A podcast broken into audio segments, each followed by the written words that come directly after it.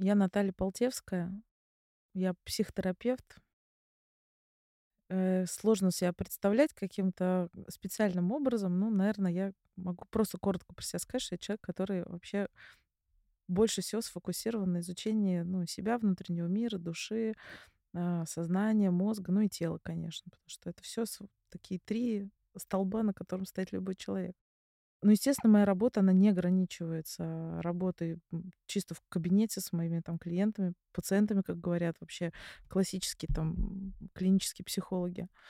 Вот.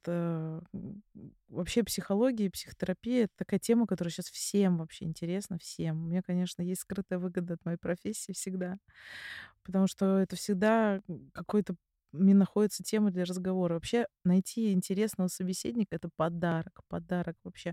Если я встречаю кого-то, вот, кто мне оказывается интересен, я этого человека вот прям, знаешь, хочу выпить сразу же. Вот все.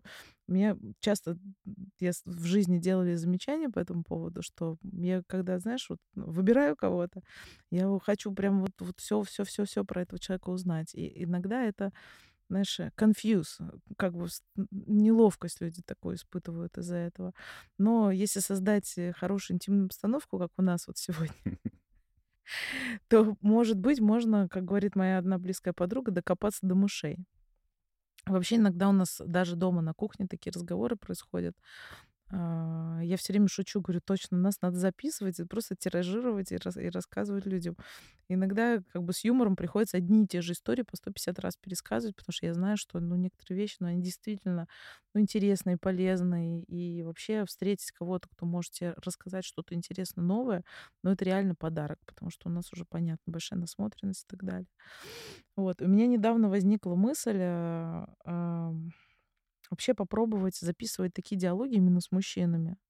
Понятно, сейчас вообще такой у нас в России, в Москве в частности, мир такой, мир женщин. Женщины заполонили просто всю планету. Соцсети и, и вообще все везде. Куда ни придешь, одни женщины. Ну и, соответственно, маркетинг, как рынок настроен. Рынок настроен на, на, на, на женщин. Ну я такое я имею в виду. Понятно, что большие продукты покупают большие мальчики, вот, но мелкое все это все на женщин, женщин, женщин. Естественно, все, что касается каких-то там, я не знаю, курсов, не знаю, все, что касается психологии, это тоже все ориентировано на женщин. Почему-то, как сказать, у нас, конечно, мужчины в этой отрасли тоже есть, но мужчины очень специфические. И когда, допустим, меня спрашивают там порекомендовать кого-то даже из терапевтов мужчин, я все время затрудняюсь, потому что они весьма странные, как бы, ну, на мой взгляд. У меня самой есть понимание, ну, как вообще должен выглядеть мужчина, личность и так далее. Вот. Иногда, когда, когда встречаются интересные мужчины, я их часто приглашаю к диалогу. У меня тут возникла мысль. Думаю, ну, я человек щедрый, мне не жалко. Надо поделиться этим с людьми. Не знаю, насколько это будет интересно, но я вот тебя сегодня пригласила поговорить на тему, ну, вообще, как бы муж, мужского взгляда на, на жизнь, потому что мы все равно многие вещи видим по-разному. Такие как бы простые, фундаментальные. А я вообще работаю с женщинами по большей части. А, ну, мужчины, конечно, тоже приходят в терапию, но зрелые мужчины, которые уже доперли до того, что они могут ходить к психотерапевту, они, как правило, своей жизнью вообще в целом справляются. У них как бы как и личная жизнь там налажена и так далее. Но многие женщины, с которыми я работала за последние годы, которые, допустим, в, там, в поиске или даже находятся в отношениях, но, но не чувствуют себя счастливыми, удовлетворенными, я начинаю эту тему как бы развивать. У меня такое впечатление, что у нас как будто, знаешь, вот, ну, когда пазл не сходится. Такое ощущение, что представление женщин о мире мужчин, оно какое-то вообще искаженное. И когда я начинаю задавать такие простые жизненные вопросы, ну, вообще... Ну, ну, что, что ну, как бы, как, как ты видишь свою жизнь? Какого, как, такой простой вопрос вообще, какие мужчины вам нравятся? Вот просто какие? Ну, тут начинается полный ступор вообще абсолютно. И, соответственно, образ женщины для того, чтобы, ну, как бы, как-то вот, не знаю, представлять себя в мире мужчин, он вообще какой-то искаженный. То есть сейчас такая вот массовая такая истерия, побег такой, знаешь, за привлекательностью, сексуальностью. С этим как бы понятно. Ну, если есть секс, есть уже пара. А что там дальше, вообще непонятно. И, соответственно, как видит, как, как, ну, ты, например, как мужчина, как это видишь, ну, или как кто-то из мужчин, который мне в жизни встречалась, мне вдруг хочется иногда такие вопросы задать. Я думаю, ну, может, мы на эту тему сможем поговорить, и, может быть, это будет тоже кому-то интересно. Хотя бы вот так вот заглянуть, потому что, ну, на мой взгляд, вообще, я скажу только про себя, например.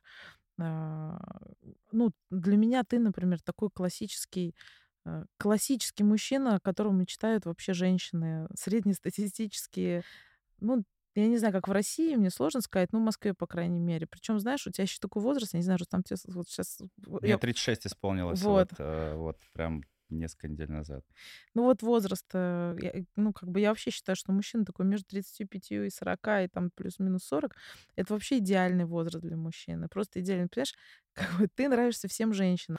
двадцатилетним, двадцатипятилетним, тридцатилетним, тридцатипятилетним, сорокалетним, сорок пять, пятьдесят. Я думаю, шестидесятилетним дамам, которые вообще, как сказать, в контакте как с собой, ты тоже, тоже понравишься. То есть это такая вот, знаешь, такой идеальный возраст вообще. Ну, вот, ну, для меня там... Я вижу какие-то черты, которые... Я понимаю, что это вот прям вот классически так вот сейчас вот, знаешь, как герой нашего времени практически. Когда у тебя там есть уже и карьера, у тебя есть свои какие-то интересы, ты симпатичный, привлекательный, здоровый, не обремененный кредитами и прошлыми, прошлыми какими-то обязательствами. Вот. Ты не женат, правильно же я говорю? Да, я вот. Очень много лет уже не женат. Вот. Ну, и у тебя есть ребенок, ты знаешь, что такое отцовство. Это тоже важный такой аспект жизненный очень. Потому что, ну, то есть ты можешь быть отцом не только для детей, вообще как человек можешь быть. Какие-то есть интересы и так далее. И, ну, как бы сказать, женщины хотят, хотят, ну, такой какой-то образ. Вот как есть вот такое вот, как бы идеальное какое-то вот представление. Вот, ну, что как бы за этим всем стоит? Я часто, ну, слушаю, слушаю своих там клиентов, девчонок, например, они... Но они не знают вообще, что, вот, что может женщина дать мужчине. Вообще вот просто не знают. Ну, как бы кроме секса и красоты своей, которая сейчас в наше время, кажется, скажем так, не самая большая ценность. Вообще, ну, у нас много красивых женщин, скажем так. Это, это уже как само собой разумеющаяся какая-то вещь. Вот. А что там за этим стоит дальше, ну, не совсем понятно. Вот не хочу, чтобы наш разговор... был какой-то формальный, вообще к этому даже не призываю, не приглашаю. Вот, конечно, хотелось бы узнать, ну, естественно, не только про то, что получается там в жизни, а что не получается, какие вот ожидания. Они же меняются в течение жизни, они меняются в течение лет, этапов жизненных каких-то, вот. Ну и так вот.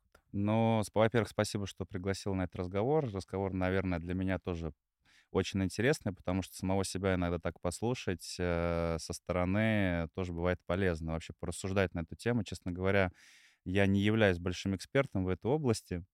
Почему я у тебя вызвал такой интерес? Вот. А, но действительно, ты правильно заметила, что в разные периоды жизни у меня были разные запросы, и, наверное, я по-разному тоже см- смотрел на женщин. То есть я в части того, что, что я от них хотел для себя там взять или ожидал от них. Например, когда я был женат, я женился, по-моему, в двадцать три года, и на тот период времени, до того, как я не встретил свою супругу, я вообще не знал, что такое любить. Ну, в принципе. То есть у меня не было этого жизненного опыта, меня никто не любил из-за того, что я был связан с такими, скажем, тусерскими, да, таким, скажем, на сленге языком бизнесом. У меня были очень много разных различных ночных клубов, еще что-то, и мы просто любили гулять. И я встретил человека, который мне такое, знаешь, дал очень важно, что у меня не хватало. Она дала такое мне материнство, она дала мне заботу, она дала мне такое вот настоящее, она давала мне там, не знаю, теплый завтрак каждый день э- и прочие вещи. И на тот момент для меня это, наверное, было очень-очень намного важно, что я не увидел за пределами этого. То есть, да, то есть я как-то внутри себя так акценты расставил, что, о, вот это типа мое, это настоящая любовь. То есть я искал любовь в каких-то внешних признаках, в каких-то внешних проявлениях женщины. Да, например, у меня этого не хватало или не было этого опыта, и если он появлялся в моей жизни, как-то там что-то в моей жизни менялось, какая-то там моя биомеханика, и мне казалось, типа, это любовью. А, вот. Но очень скоро я разобрался в том, что не только это важно, например, да, есть очень много нюансов, и так далее и тому подобное. И, собственно, это стало как бы причиной наших разрывов. И с тех пор я очень долго не вступал ни в какие, в принципе, отношения, потому что я очень быстро типировал как бы женщин, очень быстро понимал, что... Скажем, давай вот так вот, прям, возможно, это будет грубо сказано. Вот, я надеюсь, что меня тут все простят, все, кто нас слушает. Есть, знаешь, вот я такую вещь понял. Есть женщины для жизни, вот, а есть женщины для а, куда-нибудь хорошо, красиво съездить. Вот. И это очень большая разница. И очень важно, а, если ты хочешь а, вступить, во-первых, в долгосрочные отношения, вообще ничего не искать, ничего не ждать. В первую очередь, наверное, воспитывать любовь в себе, то есть любовь к тому, что ты делаешь. То есть это обязательно твои хобби, увлечения, это какие-то твои многомерности, разные модальности, там, ну и прочие всякие штуки. Вот. А так или иначе, как бы правильная, настоящая любовь, которая для жизни, она в твою жизнь обязательно зайдет. Но зайдет тогда, когда ты будешь сам готов. И я, наверное, спустя очень много лет в общении абсолютно с разными женщинами понял такую одну вещь. Вообще ничего от них не ждать.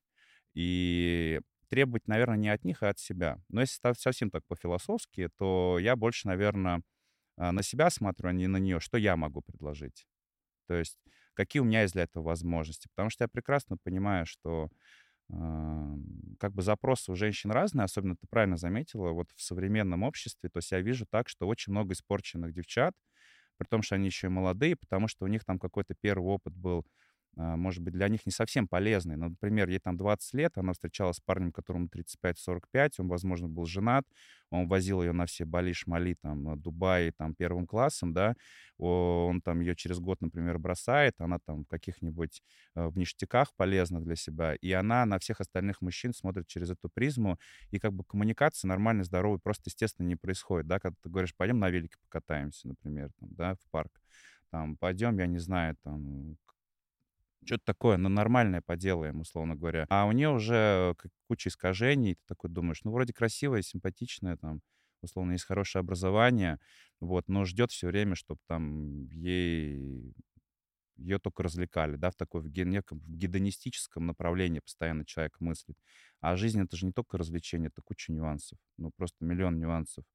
И для меня, наверное, важно в этом плане, чтобы м- такое, наверное, выстраивать такие партнерские отношения, чтобы я чувствовал, что есть э, общие какие-то интересы. И самое главное, какие, наверное, это... Ну, я вообще проактивный человек, это важно понимать. И мне очень сложно бывает общаться с суперинтровертными людьми.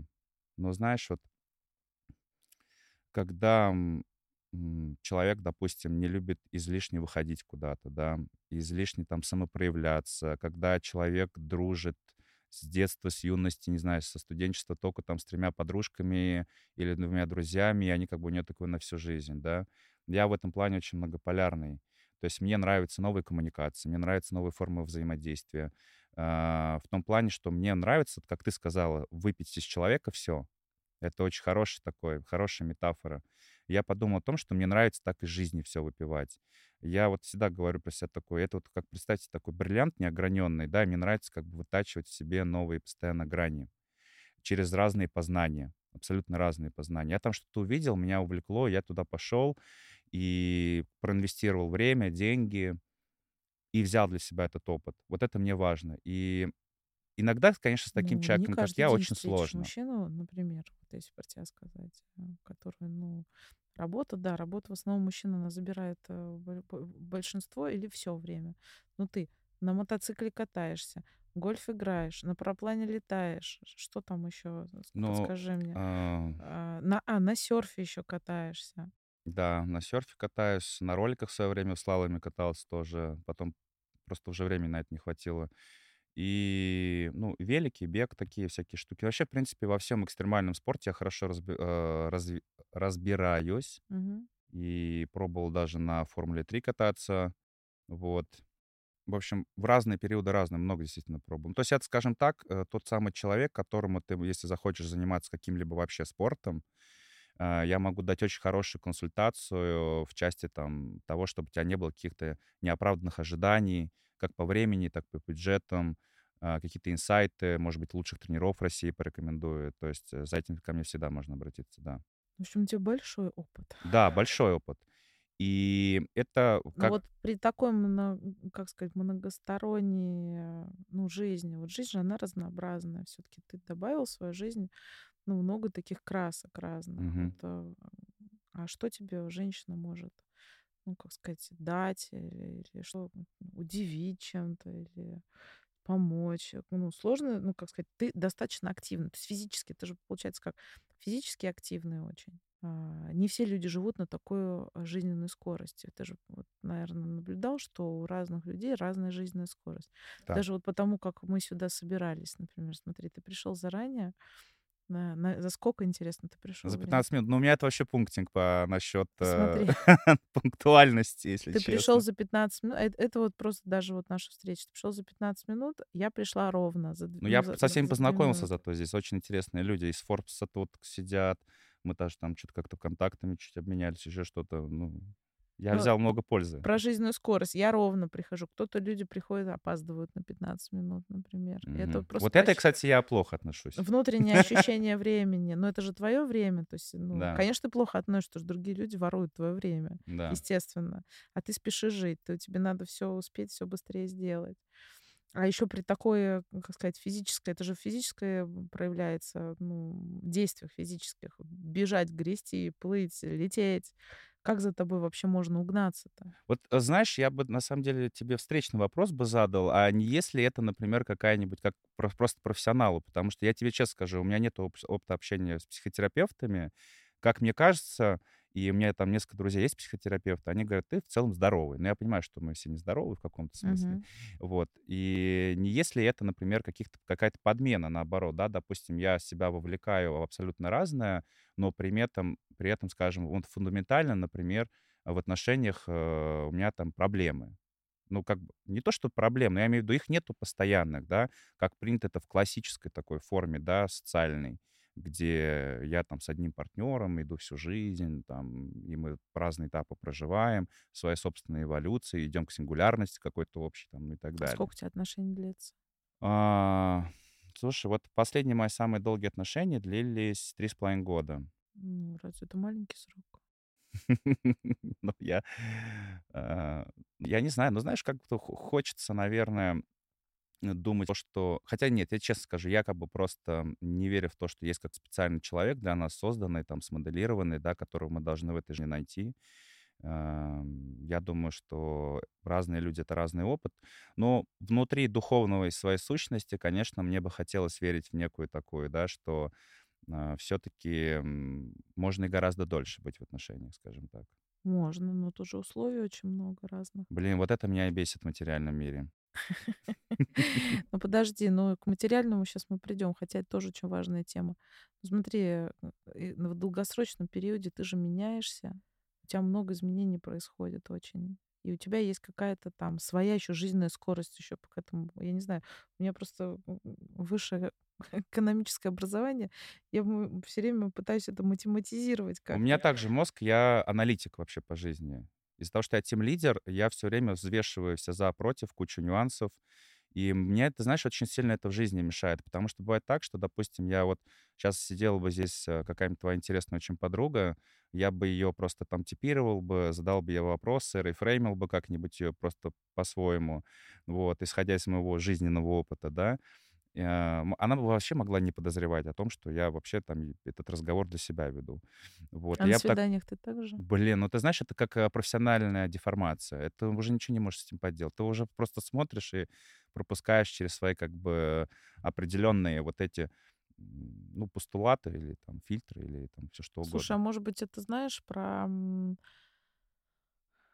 ну, поиск какого-то, и- как сказать, идеала н- н- невозможного вообще найти. Это как комната, знаешь, вот люди с э, обсессивно-компульсивным расстройством, они всегда в комнате находят, ну, беспорядок и какую-то грязь.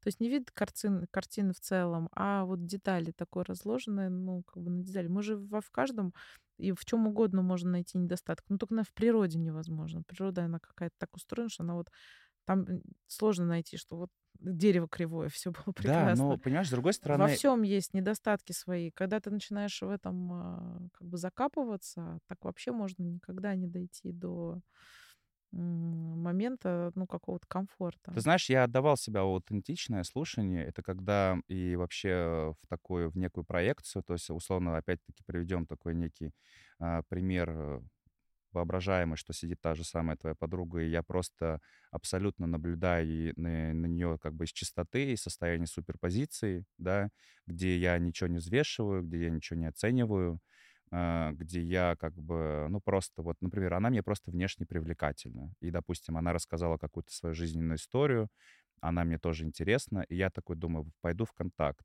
Понимаешь? А потом просто через три дня э, получается так, что я узнаю, что она там с утра до вечера на антидепрессантах, я не знаю, у нее там эдипов комплекс, например, или ну, вообще там, понимаешь, кучу кошмаров, которые с моими кошмарами никак не мэчатся, там, допустим, да? Вот, и ну, вопрос... Хорошо, ты какую-то крайность прям взял. Но это просто, чтобы картинка была более понятная. Ну, а если не крайность? Не, ну, понятно, ну, да. Такие простые вещи ты говоришь, как бы понятно, что мы для себя, ну, я тоже для себя хочу. Я просто про себя буду говорить, что mm-hmm. все время... Я с группами, кстати, работаю, я все время их всех поправляю. Говорите за себя, не надо вот мы, вы, там, вот так вот. Ну, понятно, например, я для себя тоже хочу нормального, относительно осознанного рядом с собой видеть мужчину. Ну, и как бы таких выбираю. Ну, это понятно. Ну, как бы мы в крайности не будем уходить, что там нерешенный как эдипов конфликт, и человек на антидепрессантах, глубокой депрессии, наверное, стоит задать себе вопрос. Хочу я там заниматься спасением больных людей или нет? Ну, то есть, типа, роль свою определить в отношении. Ну, ну да? Хорошо, но если не крайности, но если угу. не крайности, что, что может... А, понравиться, вот... что может заинтересовать. Да, я понял. Вот смотри... Вот если убрать секс, например, я, знаешь, часто тоже своим, например, женщинам, с которыми я работаю, так. говорю о том, что... Ну, то есть я вообще на нейтральной позиции, никогда там, тем более, не даю никаких советов и так далее. Там, хотите секс иметь хоть через минуту, хоть через год. Это выбор каждого, естественно. Я просто размышляю о том, что если, допустим... убрать секс хотя бы на какое-то время, вот что будет удерживать пару, вот что людей может скреплять, что может заставлять каждый день созваниваться, общаться, там, желать видеться, чтобы разговоры, интересы какие-то были, потому что, ну, мир мужчин, мир женщин достаточно разный. Да, вот есть, например, женщины там в бизнесе, предприниматели, с ними интересно общаться, реально. Я вот удивляюсь каждый раз, тоже через там своих клиентов, которые в большом бизнесе дают и переживают, боятся, что мужчинам это не нравится. Но это совершенно не так. С такими женщинами интересно общаться, потому что у них очень большое такое широкое видение мира. Но не все занимаются там такими вещами, допустим. Но что может заставлять там... общаться, еще вот интерес вот какой-то вызвать. Ты как раз-таки некоторые тезисы и перечислила из моих интересов, потому что, как ты изначально заметила, у меня очень большая скорость, и я даже в контакте не просто с женщинами, а в целом с людьми понимаю, что у всех есть некая такая информационная емкость. Мы представим себе какую-нибудь баночку, да, или маленькую баночку, и мне, я такой сам по себе человек, всегда я хочу очень много отдать. Ну, типа, я вообще, типа, по призванию, наверное, учитель и ученый. Вот если честно, прям, если моя ментальная конструкция разобрать. И я за очень короткий промежуток времени хочу дать человеку максимум, даже если он мне за это не платит, условно. И я начинал со временем замечать, что люди от меня перегружаются. То есть я как бы могу из абсолютно разной сферы очень быстро переключаться, то есть я увлекаюсь в разговоре. И я понимаю, что если это перенести на отношения с женщиной, женщина должна быть, во-первых, очень сильно увлечена как бы своим делом. И, честно говоря, мне очень нравятся женщины-предприниматели. Они действительно вот в мужской среде, я как бы общаюсь с ребятами, а мужчина как бы все равно предпочитает как-то доминировать, это, наверное, на каком-то нашем таком биологическом уровне, да, есть. Ну, что они хотят быть сильнее, они хотят быть предпринимателями, чтобы женщина там просто была красивая или там, не знаю, там готовила что-то дома, условно.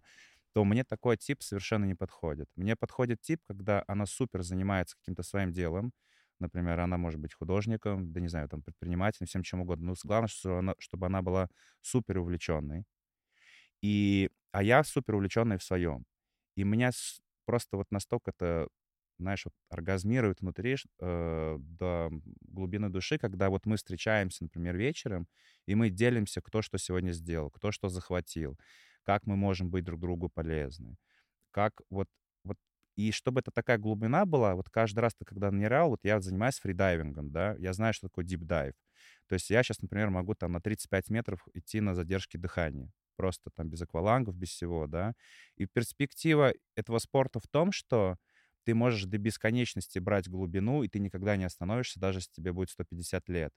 Ты не можешь сразу пойти в сто пятьдесят метров. Тебе каждый год будет добавлять пять метров. И у людей есть такая вот внутренняя информационная емкость.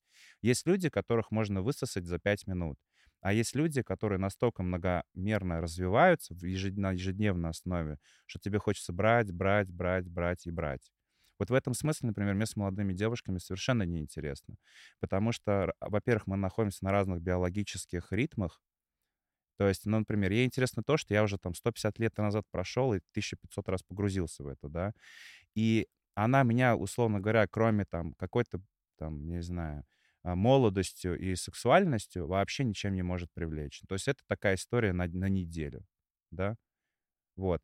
Мне, знаешь, вот есть такие роли в отношениях типа папа-дочка, ну, условно, да, вот ему нравится, что он говорит, она исполняет, его это будоражит, и он в такой все время находится в позиции типа родителя, и ему нравится, наоборот, что женщина его гораздо намного слабее его. Я тестировал себя в таких отношениях, ну, в коротких, конечно, разумеется. Вообще не моя история, мне не нравится. Мне нравится как бы и отдавать, и брать в то же время. И для меня очень важны мозги. Вот, мне очень нравятся эрудированные люди. И, ну, соответственно, эрудиция, она и приходит от увлеченности чем-то в жизни. Тем, что ты разбираешься не в том, как, э, скажем, в своей профессии, например, там, ну, допустим, чем бы там ни занимался, что у тебя есть такие интересные, неординарные хобби, да. Может быть, ты там китайской метафизикой какой-нибудь Хороший занимаешься. Пример. Там, да, там условно, или таких. Я не знаю.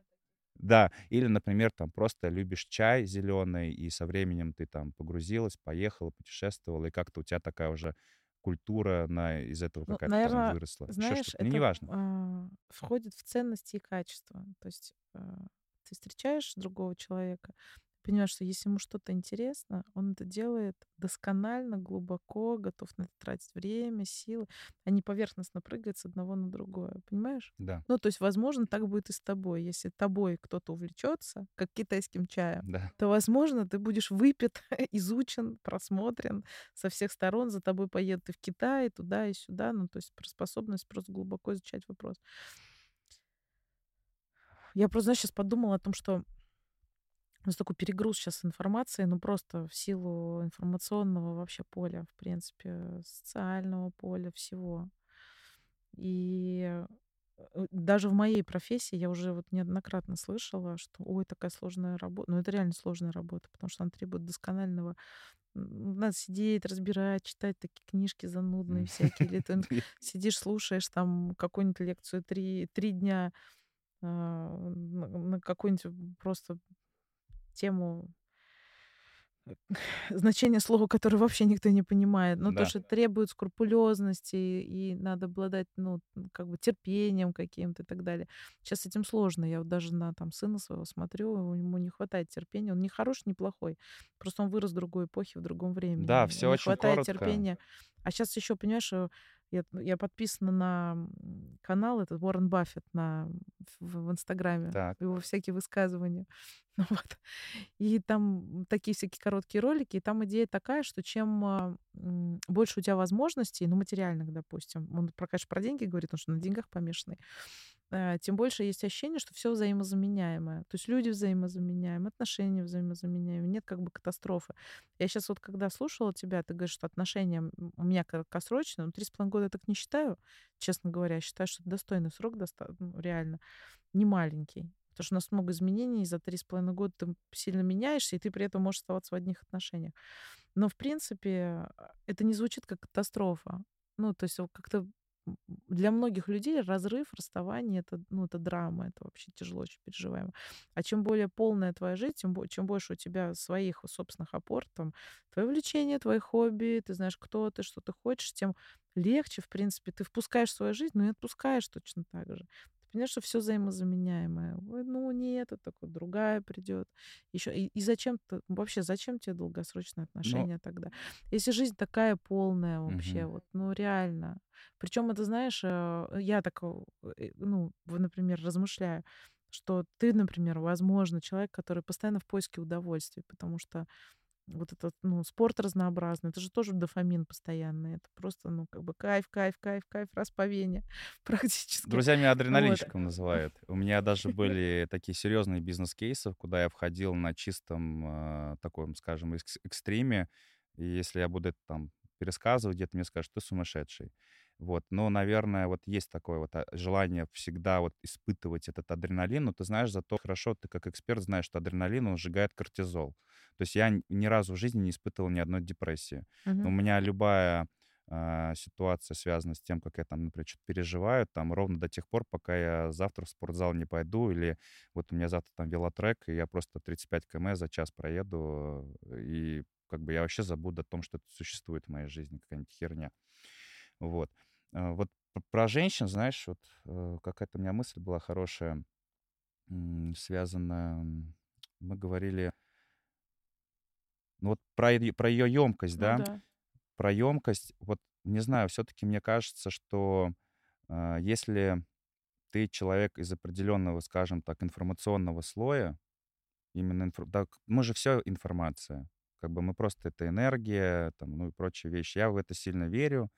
Я вообще такой э, за квантовые миры, за матрицы. Там, за эзотерикой, наверное, тоже увлекаешься? Да, я, конечно же, увлекаюсь эзотерикой, немало про это знаю, но честно скажу, что у меня такая, в целом, я, наверное, агностик по отношению ко всему в жизни. Ну, то есть, как бы, я верю тогда, когда я это могу почувствовать, либо увидеть. Вот. И очень важно, чтобы, на мой взгляд, чтобы ты брал человека в свою жизнь не только про женщину там, и друга с потенциально определенной энергией. Вот, кстати говоря, возвращаясь к Уоррену Баффету, вот, на которого ты подписан, он однажды сказал очень интересное высказывание. Я, может быть, ты его слышал. Он сказал так, что если у меня будет выбор между профессионалом, взять, например, когда он покупает, выкупает компанию, он сажает туда свое сео, взять профессионала или человека с энергией, я возьму человека с энергией. Вот. Потому что человек с энергией способен абсолютно полностью мимикрировать в среду, способен полностью как бы постичь предмет, погрузиться. То есть у этого человека есть в первую очередь, а, вовлеченность. Вовлеченность в саму жизнь. И мне кажется, это основной критерий. Привлекательности. Да. И потому что когда ты берешь профессионала, у него очень много деформаций того, как нужна дорожная карта, как маркетинг. Интернет не работает, Джефф Безос не получится, потому что книжки онлайн не продаются, да, но сегодня он уже самый богатый человек на планете. И это Forbes писал, понимаешь, он говорил, что Джефф Безос сошел с ума в две тысячи первом. Но мы теперь знаем, где он сидит. И, и, и вот в отношениях также бывает, когда ты встречаешь человека, у которого очень много разных там паттернов в отношении, к отношениям, то есть как их надо, как не надо, а у меня прошлый был опыт такой, а вот сейчас я хочу по-другому, вот там не платили, а сейчас хочу, чтобы за меня платили, а я вот раньше платил, а сейчас хочу, чтобы там как-то, ну, короче, круче всякой шняги в голове, и ты просто понимаешь, что ты э, сталкиваешься не с самим человеком, не с его энергией, не с его какой-то внутренней модальностью, да, не с его какими-то там измерениями бесконечными, в котором он сам себе на самом деле не видит, а, встретишь, а встречаешься с человеком такого три дэ, знаешь, который себя в какой-то метаверсе собрал, из каких-то там пазликов очень странных, и ты с этими пазликами взаимодействуешь. Ну, подожди, хорошо, а как тогда ты можешь с кем-то познакомиться, если ты не будешь собирать его историю из как раз этих, как ты говоришь, пазликов? Вот ты встречаешь нового человека в своей жизни, угу. И да, конечно, я с тобой с этим соглашусь. Есть разные формы, ну, нашего восприятия другого. Понятно, что мы сознательно мы можем оценить там цвет глаз, волос, форма какая-то. Есть бессознательные вещи, то есть которые тебя могут привлекать mm-hmm. или отталкивать, просто там похож на кого-то, не похож, ну разное. Есть ли энергия в человеке или нет, ну жизненная вообще в принципе. Да, ну это первое, как сказать, влечение называется, с простым, простым языком. Хорошо, но за э, вот этим базовым э, влечением, там, хочу, не хочу, например, нравится, не нравится, есть же еще э, масса других вещей. И для того, чтобы прояснить, ну, как я, например, считаю, вот это все, важно собрать эту историю. Да, она может состоять, как раз ты, как ты говоришь, из предыдущего опыта, из предыдущих каких-то восприятий, там, предыдущих отношений и так далее. Как, как без этого? Как ты можешь понять, что за личность перед тобой? Я, например, так рассуждаю. Я считаю, что очень важно прояснять. Ну, есть первичное влечение, но как бы... Да, нравится, не нравится. Пон... Оно нравится, важно. Не нравится. На, это на биохимическом уровне. Вряд ли ты можешь с этим что-то поделать. Хотя, вроде, говорят, и такое бывает. Что не было, потом вроде что-то появилось. Но э, все равно ты же... Ну, я, например, я начинаю задавать там массу разных вопросов, чтобы понять, э, как бы, ну, что за личность вообще передо мной, что за человек, чтобы хотя бы как-то предположить, э, ну, логику поступков, мотивов, опыта, предыдущего опыта.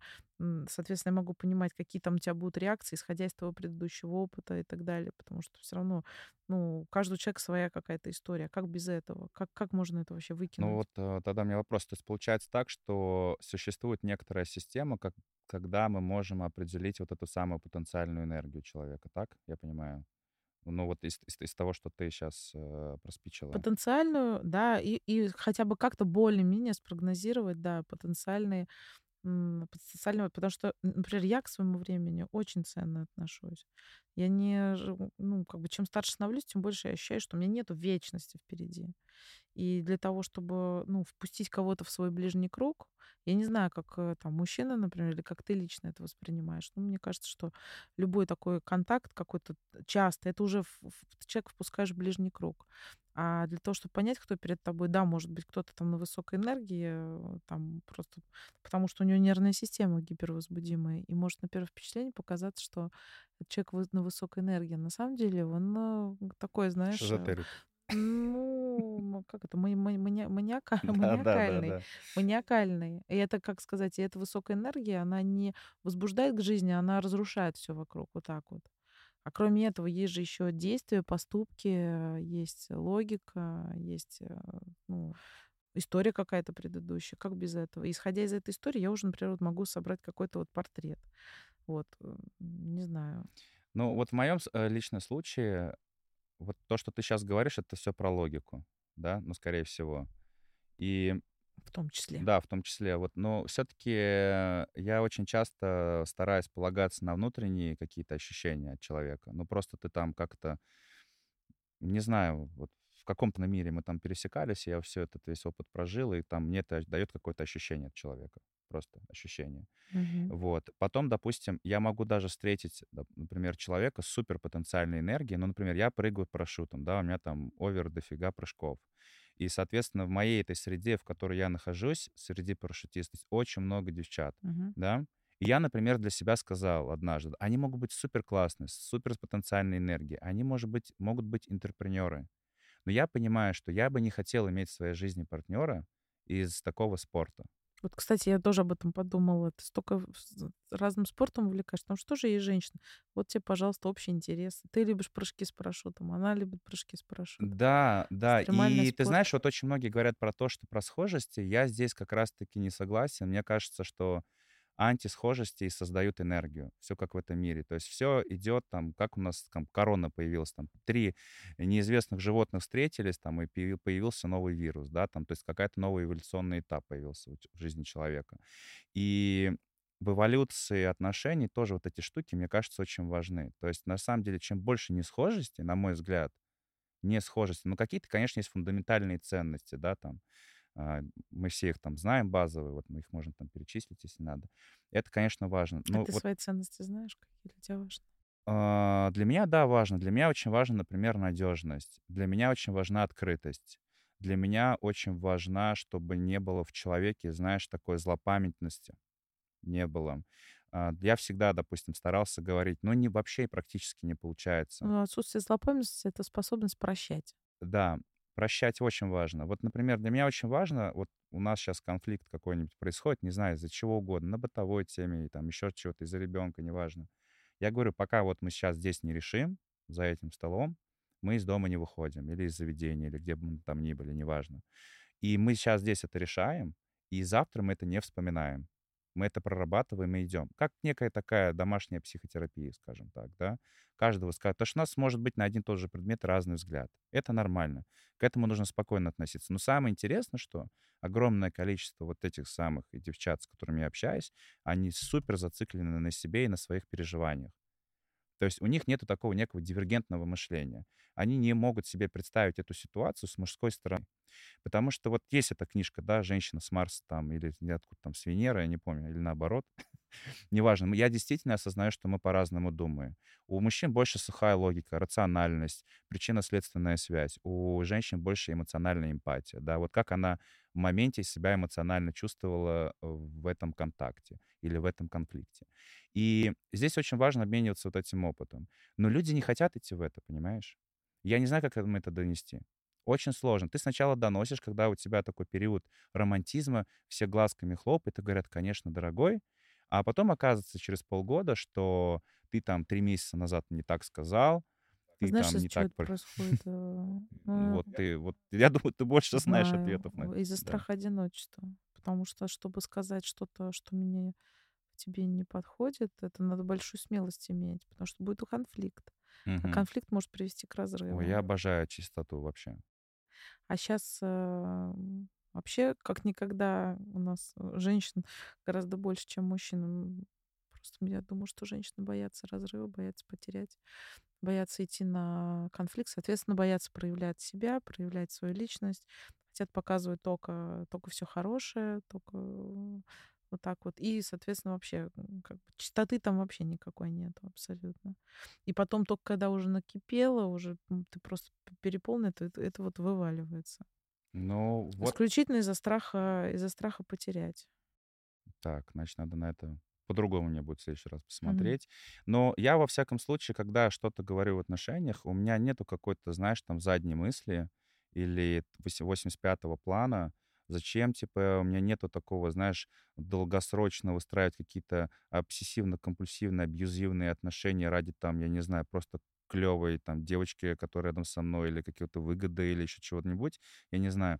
И, как бы, я очень прямолинейный. И самое... Большая моя проблема в том, что огромное количество людей моя прямолинейность бесит.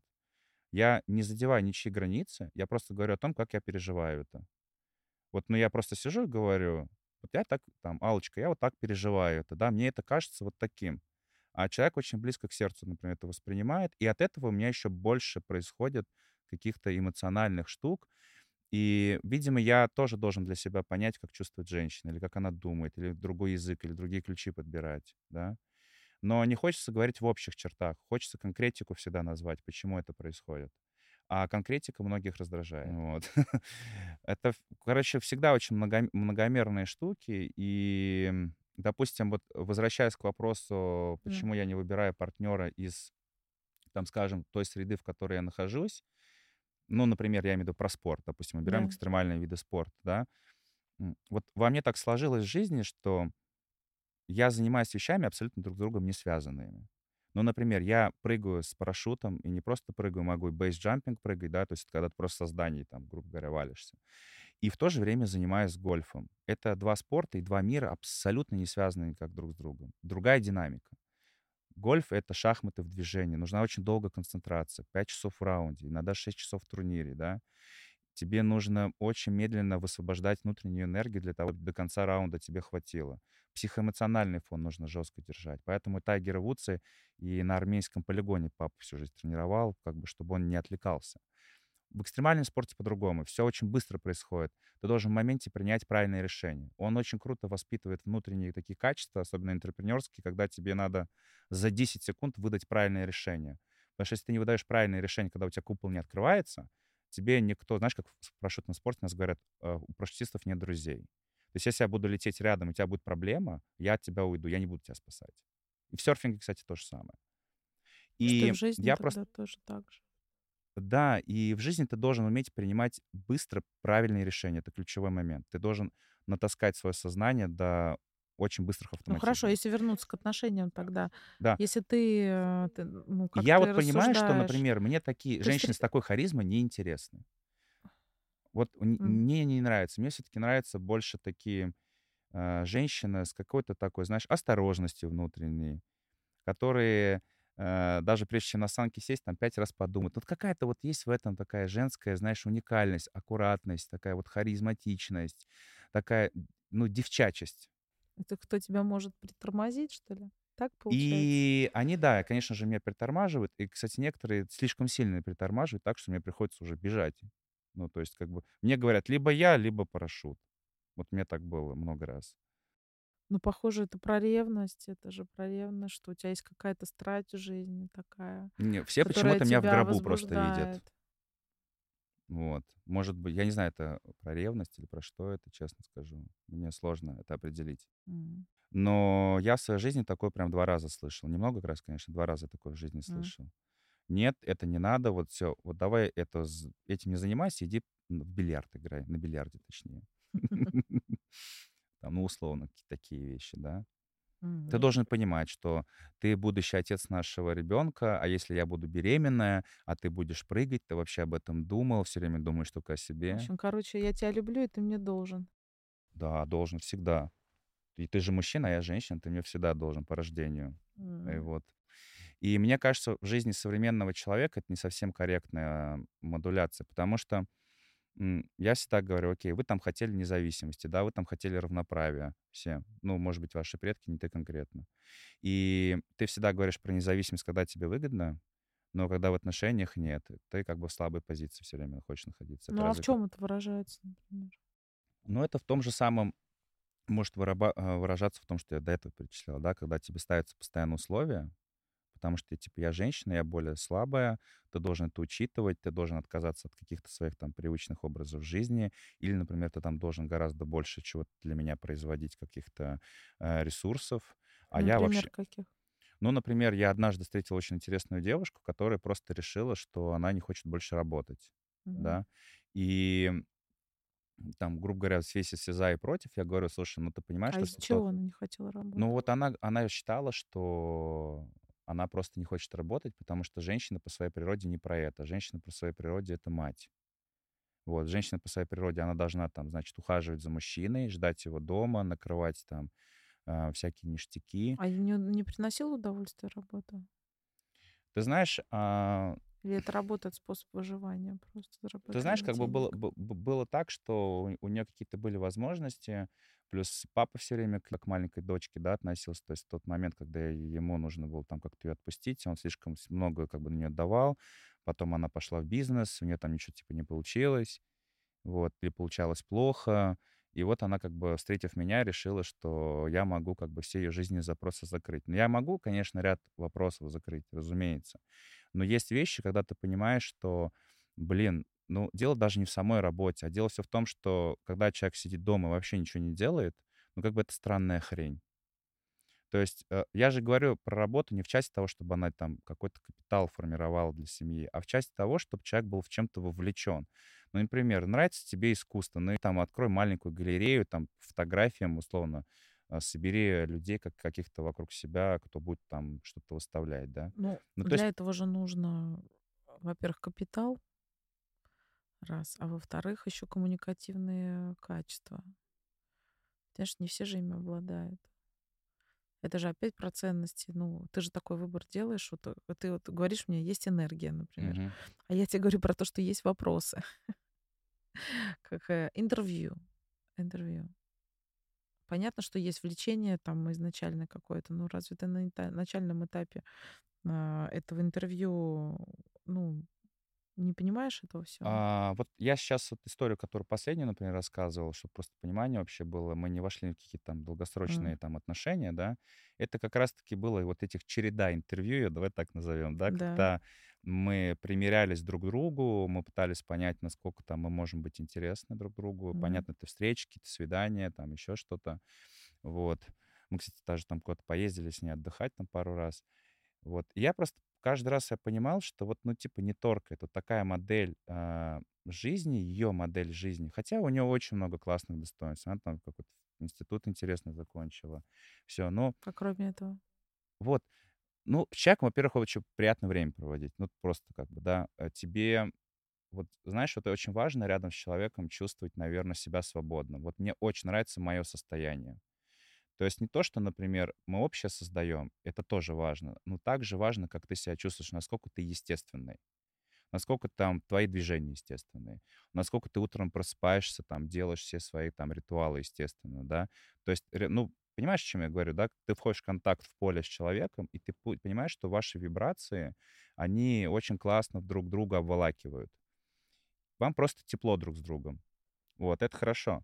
И то есть, например, здесь было хорошо, вот, ну а все остальное я понимал, что э, женщина, которая просто будет сидеть дома и ждать меня там у плиты или, я не знаю, у газеты, там, у журнала, у телевизора, ну как бы вообще не моя история. Просто не моя история, потому что я ее съем через два месяца, мне будет скучно, я буду хотеть других контактов, и зачем я буду человека обманывать? Ну, то есть важно, чтобы у женщины было свое дело, свое... Вот для меня, ты знаешь, я пришел к тому, что очень mm-hmm. это важно. Вот, очень важно. И те, кто даже просто, скажем, у которых фундаментально из-за семьи все очень хорошо, им надо вообще ничего не делать. У меня был опыт коммуникации с такими девчонками. Вот тоже неинтересно. Из богатых семей? Да, я имею в виду просто, вот она из богатой семьи, я там для нее интересен, потому что я же персонаж. Понимаешь? Нет, ты не персонаж, ты трофей. Да. Ладно. Вот, ну ладно, я трофей. Смотрите, вот, но она, значит, такая... О. Это как я один раз привел такой забавный прикол, говорю, ты, говорю, понимаешь, сидишь в золотой клетке, такая такая птица очень накрашенная, у тебя там просто перышки там блестят. И, ну, клетка такая большая, интересная, ты в ней сидишь, у тебя там куча ништяков. А я такой коршун дикий, подлетаю к ней, говорю, а ты что здесь сидишь? Он говорит, ну, в смысле, это мой мир. Я говорю, какой мир? Это разве мир? Какой маленький мир? Полетели со мной там в Амазонку. И ты такая, типа, приоткрываешь дверь, летишь со мной чуть-чуть, тебе страшно, потому что холодно, там какие-то волки внизу, там, я не знаю, какие-нибудь еще птицы более... А, там, ну, короче, неважно, куча хищников вокруг, да, тебе надо все это как-то облетать, выживать. Тебе, с одной стороны, это интересно, потому что абсолютно новые миры рисуют там в твоей, как бы, матрице. А с другой стороны, ты понимаешь, что нет, там, у меня все-таки ужин по расписанию приходит, и все, что я захочу. И тебе вроде там интересно, и тут интересно, короче, ты, типа, выбрать не можешь. А, вот. А, а, а мне что? Мне, как бы, клетки вообще никакие не интересны. Вот эта тема узурпаторства, а, типа, вот мои правила, или вот так, ты должен вот это. Вообще не про меня. Только постоянная эволюция, постоянно... Вот ты правильную вещь сказала. За три с половиной года ты проходишь свою собственную эволюцию. Твое мнение может меняться. Твои ценности могут там перекодироваться, да, во что-то более иное. Вот. И это же про сингулярность, да, это про то, что нам известно, да, маленький взрыв, и три миллиарда лет, и появляется планета Земля, да, условно говоря. То есть все постоянно масштабируется, ты не можешь в каком-то одном... потоковом состоянии находиться. Это, это некорректно так думать. И очень важно вместе с партнером вот эту точку роста понимать, что вы каждый день будете меняться, и принимать друг друга это. Принимать. Но когда тебе на базовом уровне говорят, вот будет вот так, и если так, я за тебя пойду, это мои правила. Короче, извините, это не моя история. Из чего вы расстались с девушкой с вашей? С вашей? Мы расстались, наверное, одна из фундаментальных причин была вообще постоянных наших... наших, так скажем, конфликтов в том, что я не хотел детей. Это, кстати говоря, самая распространенная история в моей жизни. Вы говорили об этом в самом начале? Ты знаешь, я очень много про это говорил. С самого, нач... самого начала? Вот в самом начале. Вообще у нас этот разговор появился примерно через там, пять-семь месяцев, наверное. Он до этого просто как-то не существовал в нашем поле. Во-первых, у нее было два, двое детей, две Есть. девочки. Ой, в смысле, есть, да. Ну, потому, да, потому что я уже о ней как в прошедшем времени. Вот. Плюс у меня дочка. И угу. у нас на двоих три дочки. Так. Вот. И я такой думаю, блин, ну все же круто. Вот, ну все есть. И у меня, знаешь, есть такие мужчины, они там любят пять-восемь, там сколько-то им постоянно надо, короче говоря, после себя там, ну, размножаться, скажем так. Это вообще не моя тема. У меня есть дочка, у меня есть классный опыт. И более того, я люблю, когда дети большие. Вот сейчас у меня дочке двенадцать лет, она сама летает одна на самолете. Понимаешь, она сама вызывает себе такси. А, у нее какие-то свои друзья, уже кружки, она куда-то ходит. Я думаю, господи, как же это круто, что вот это все прошло, вот эти памперсы, история. Не моя тема. Возможно, она будет моей в другой моем эволюционном витке. Возможно. Я этого не исключаю. Попроще можно сказать? Эволюционный виток. Да. Ну, я имею в виду, что... Может быть, когда-нибудь, но сейчас мне это не нужно. Да, может быть, когда-нибудь. Сейчас не, это мне, мне нет, не отходи. Меня... Вы об этом пять месяцев не говорили, вообще не поднимали эту тему. Ну, знаешь, она как-то могла подниматься, а я бы хотела. Я говорю, а мне бы пока там попозже, возможно, да, я бы тоже хотел, но не сейчас. Вот опять да. сразу. Да. То есть это какие-то неудобные темы, которые как бы люди избегают, а потом удивляются, почему так происходит. происходит. Так. Хотя это просто твоя большая картина мира. Вот, например, там, не знаю, там, в моей картине мира, в большой. Например, карьера для меня очень важна. Я об этом говорю сразу же. Зачем? А потом, вы, чтобы выяснилось через семь месяцев, что, оказывается, мужчина хотел, чтобы я сидела дома и не работала, но это просто не вписывается в мою картину мира. Дети то же самое, фактически. Тогда вопрос, почему об этом, ну, как бы, или не говорили об этом. Как ты видишь, что тебя сделает счастливым? Какая твоя большая картина мира? Какая у нее картина мира своей? Уже имея там двоих детей, например. Ну, там, ну а тебе не кажется, что вот у некоторых женщин, вот, вот, скажем, ты как профессионал лучше меня даже это знаешь, да, что, допустим, приходит человек, у него одна картина мира. Ты начинаешь его переключать, у него картина мира меняется, да? И ты такой думаешь, и ты чувствуешь, что человек-то прекрасный, но, возможно, ты должна ему помочь сформировать эту картину мира. Например, тебе у человека пятеро детей. Да, в основном так и есть. Ее вообще ни у кого нет. Да, и вот у человека пять детей, он в тебя влюбляется, он говорит так, слушай, я считаю, что если я люблю мужчину, он должен сделать мне ребенка. Это наше естественное продолжение, ну, да. Потому что у нас должно быть что-то общее. Ну, конечно, это ее картина мира. Да, это ее картина мира. А ты говоришь, слушай, сестренка, пока еще сестренка, тише, тише там, у тебя пятеро. Ты вообще знаешь, что частные школы, например, там стоят два миллиона в год, да, то, что там мы сейчас платим. Э, я не знаю, это, то, все. Ты как бы начинаешь это перекладывать уже на свои возможности. Вообще ее картину мира. Да. Ты как бы типа ее любишь, но ты говоришь, ну, блин, ну я не хочу быть рабом как бы твоей картины мира. Она говорит, это все фигня, мы совсем справимся, потому что Бог там что-то кому-то завещал, понимаешь?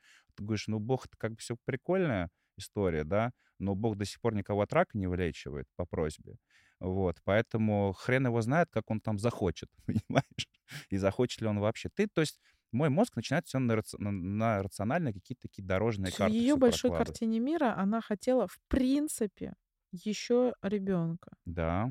В ее картине. А ты, в принципе, в ее, своей картине мира детей не хочешь. Вообще не хочу. Ты знаешь, вообще не и хочу, вот, и, да, и в последних моих, скажем так, вот, отношениях этот вопрос тоже вставал. Потом получается так, что я перекодировал, то есть я как бы показал, у тебя есть ребенок, у меня есть ребенок, может быть, давай как-то для себя, когда мне будет лет сорок, да, я сейчас для себя там определенный тоже этап переживаю со всеми этими внешними политическими обстоятельствами, так скажем, да, и для меня очень важно сейчас немножко на других вайбах двигаться, но на других вибрациях, вообще не думать о том, что там у меня женщина беременная, о том, что там надо сейчас, короче, ребенком новым заниматься, какой-то новый угол искать, там, не знаю, там, домохозяйку, нет, какую гувернантку для него искать. Понимаешь, и мне не хочется быть в этих потоках просто. Не потому что я против детей, я в этих потоках сейчас не хочу быть. Ты вот. Вообще а... на себя какие-то, ну, как сказать, бытовые заботы не хочешь брать? Вот, э-э, ты знаешь, я готов на себя брать бытовые заботы как бы о человеке, но я не хочу уходить в суперсемейно ориентированные сейчас отношения. Потому что в моей картине мира ребенок меня не делает счастливым. Ну, в том плане, что ребенок не сама цель. Понимаешь, что я пытаюсь сказать, да? Когда у меня есть ребенок, и я играю роль родителя, мне этого ребенка моего достаточно, чтобы поиграть в родителя. Смотри, я-то просто думаю о том, что ну, каждый раз, когда ты начинаешь или начинала отношения с женщинами, у которых нет детей, угу. Ты же понимаешь, что ну, это вообще... такая женская природная потребность иметь ребенка, ну, для большинства, по крайней мере, вне зависимости от возраста даже, я бы сказала так.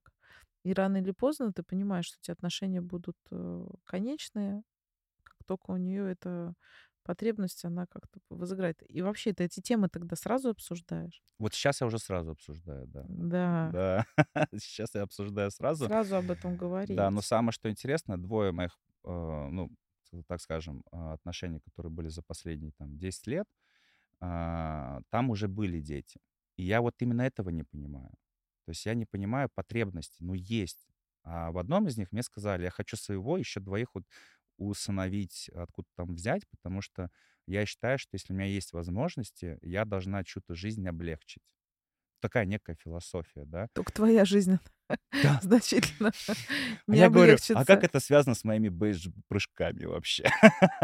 Как это связано там, с моим погружением где-нибудь там на Тенерифах? Вот. Ну, короче, вс- всегда сложно. Ну, то есть бывает так, что ты типа, человека находишь, но вот его картине мира ты не можешь дать ему эту важность, которая ему важна. Поэтому я и сразу сказал, что я, наверное, не профессионал в этом вопросе, А из своих миров, да, из спортивных, например, миров, где э, они вообще по-другому, эти девчата, думают. Они живут сегодняшним днем, они живут по кайфу в основном. Они живут вот от ощущения. Вот мы сегодня проснулись, так чувствуем, значит, так и делаем. Туда ехаем, туда летим. О, там Серега позвонил, там новый мост где-то открыли, вот надо с него там три-четыре прыжка забацать, там видосики снять, например, да. Вот. У них база есть вот таких людей? Очень, кстати, да, очень многих. Наверное, процентов шестьдесят есть база. Есть там возможности для всего. И самое главное, что мне в них нравится, у них нет вот искажения о том, что они хотят объять необъятное. То есть э, купить себе двадцать восьмой Биркин какой-нибудь там или еще какую-нибудь ерунду, да. И они просто живут. У них есть столько, у них там есть хорошее там место жительства, у них есть там деньги на перелеты, они откуда молодые. Откуда работают? Да, вот, знаешь, либо работают, либо очень часто история такая, что родители дали какие-то там фундаменты. Вот у меня есть такая одна подруга близкая, она занимается этим стрит-ритейлом. То есть у нее там в Москве, по-моему, около трех тысяч квадратных метров. По... И там, знаешь, всякие банки сидят и так далее. То есть там денег столько, что на все ништяки хватит жизненно. И она там не хочет дом на Рублевке себе, как бы это за пределами ее мира. Она хочет просто вот кататься на мотоцикле.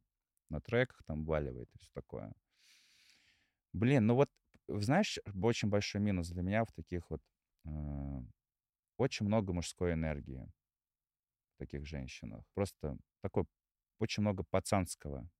Ну, ты понимаешь, ты с одной стороны говоришь, что тебе нравятся женщины, ну, как бы уверенные, стоящие на ногах, состоявшиеся, э, независимые, материально независимые в том числе, у которых есть свое дело и так далее. Но, естественно, когда есть такая база сзади, нету страха одиночества такого сильного и страха потери, понимаешь?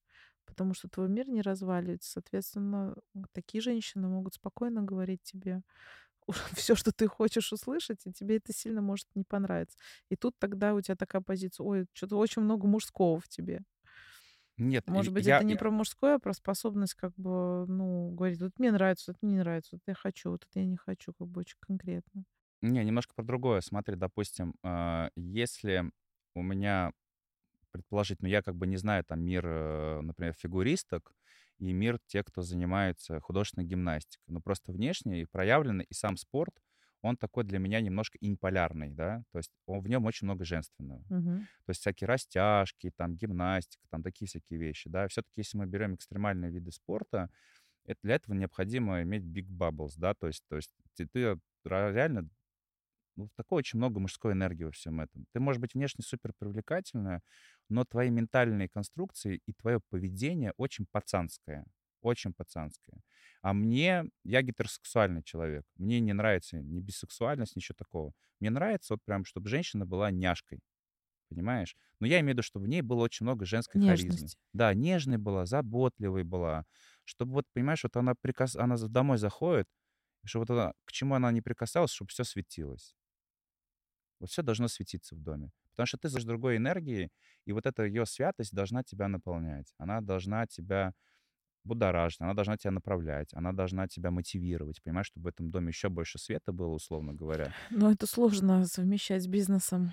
А, да, я понимаю, что сложно. Но вот еще самый главный, наверное, тезис в Конечно. Сторону девушек из экстремального вида спорта в том, что я очень сентиментальный человек, на самом деле. Я переживаю, например, я за себя не переживаю, я вот четко понимаю, что я буду делать. Но я не хочу переживать за женщину, которая завтра решит из какого-нибудь там бешеного места прыгнуть или поставить рекорд скорости, ну вот что-то такое. Ты знаешь, вот я не хочу в этих вот внутренних переживаниях находиться рядом с таким человеком. Я считаю, что одного такого человека дома достаточно. Угу.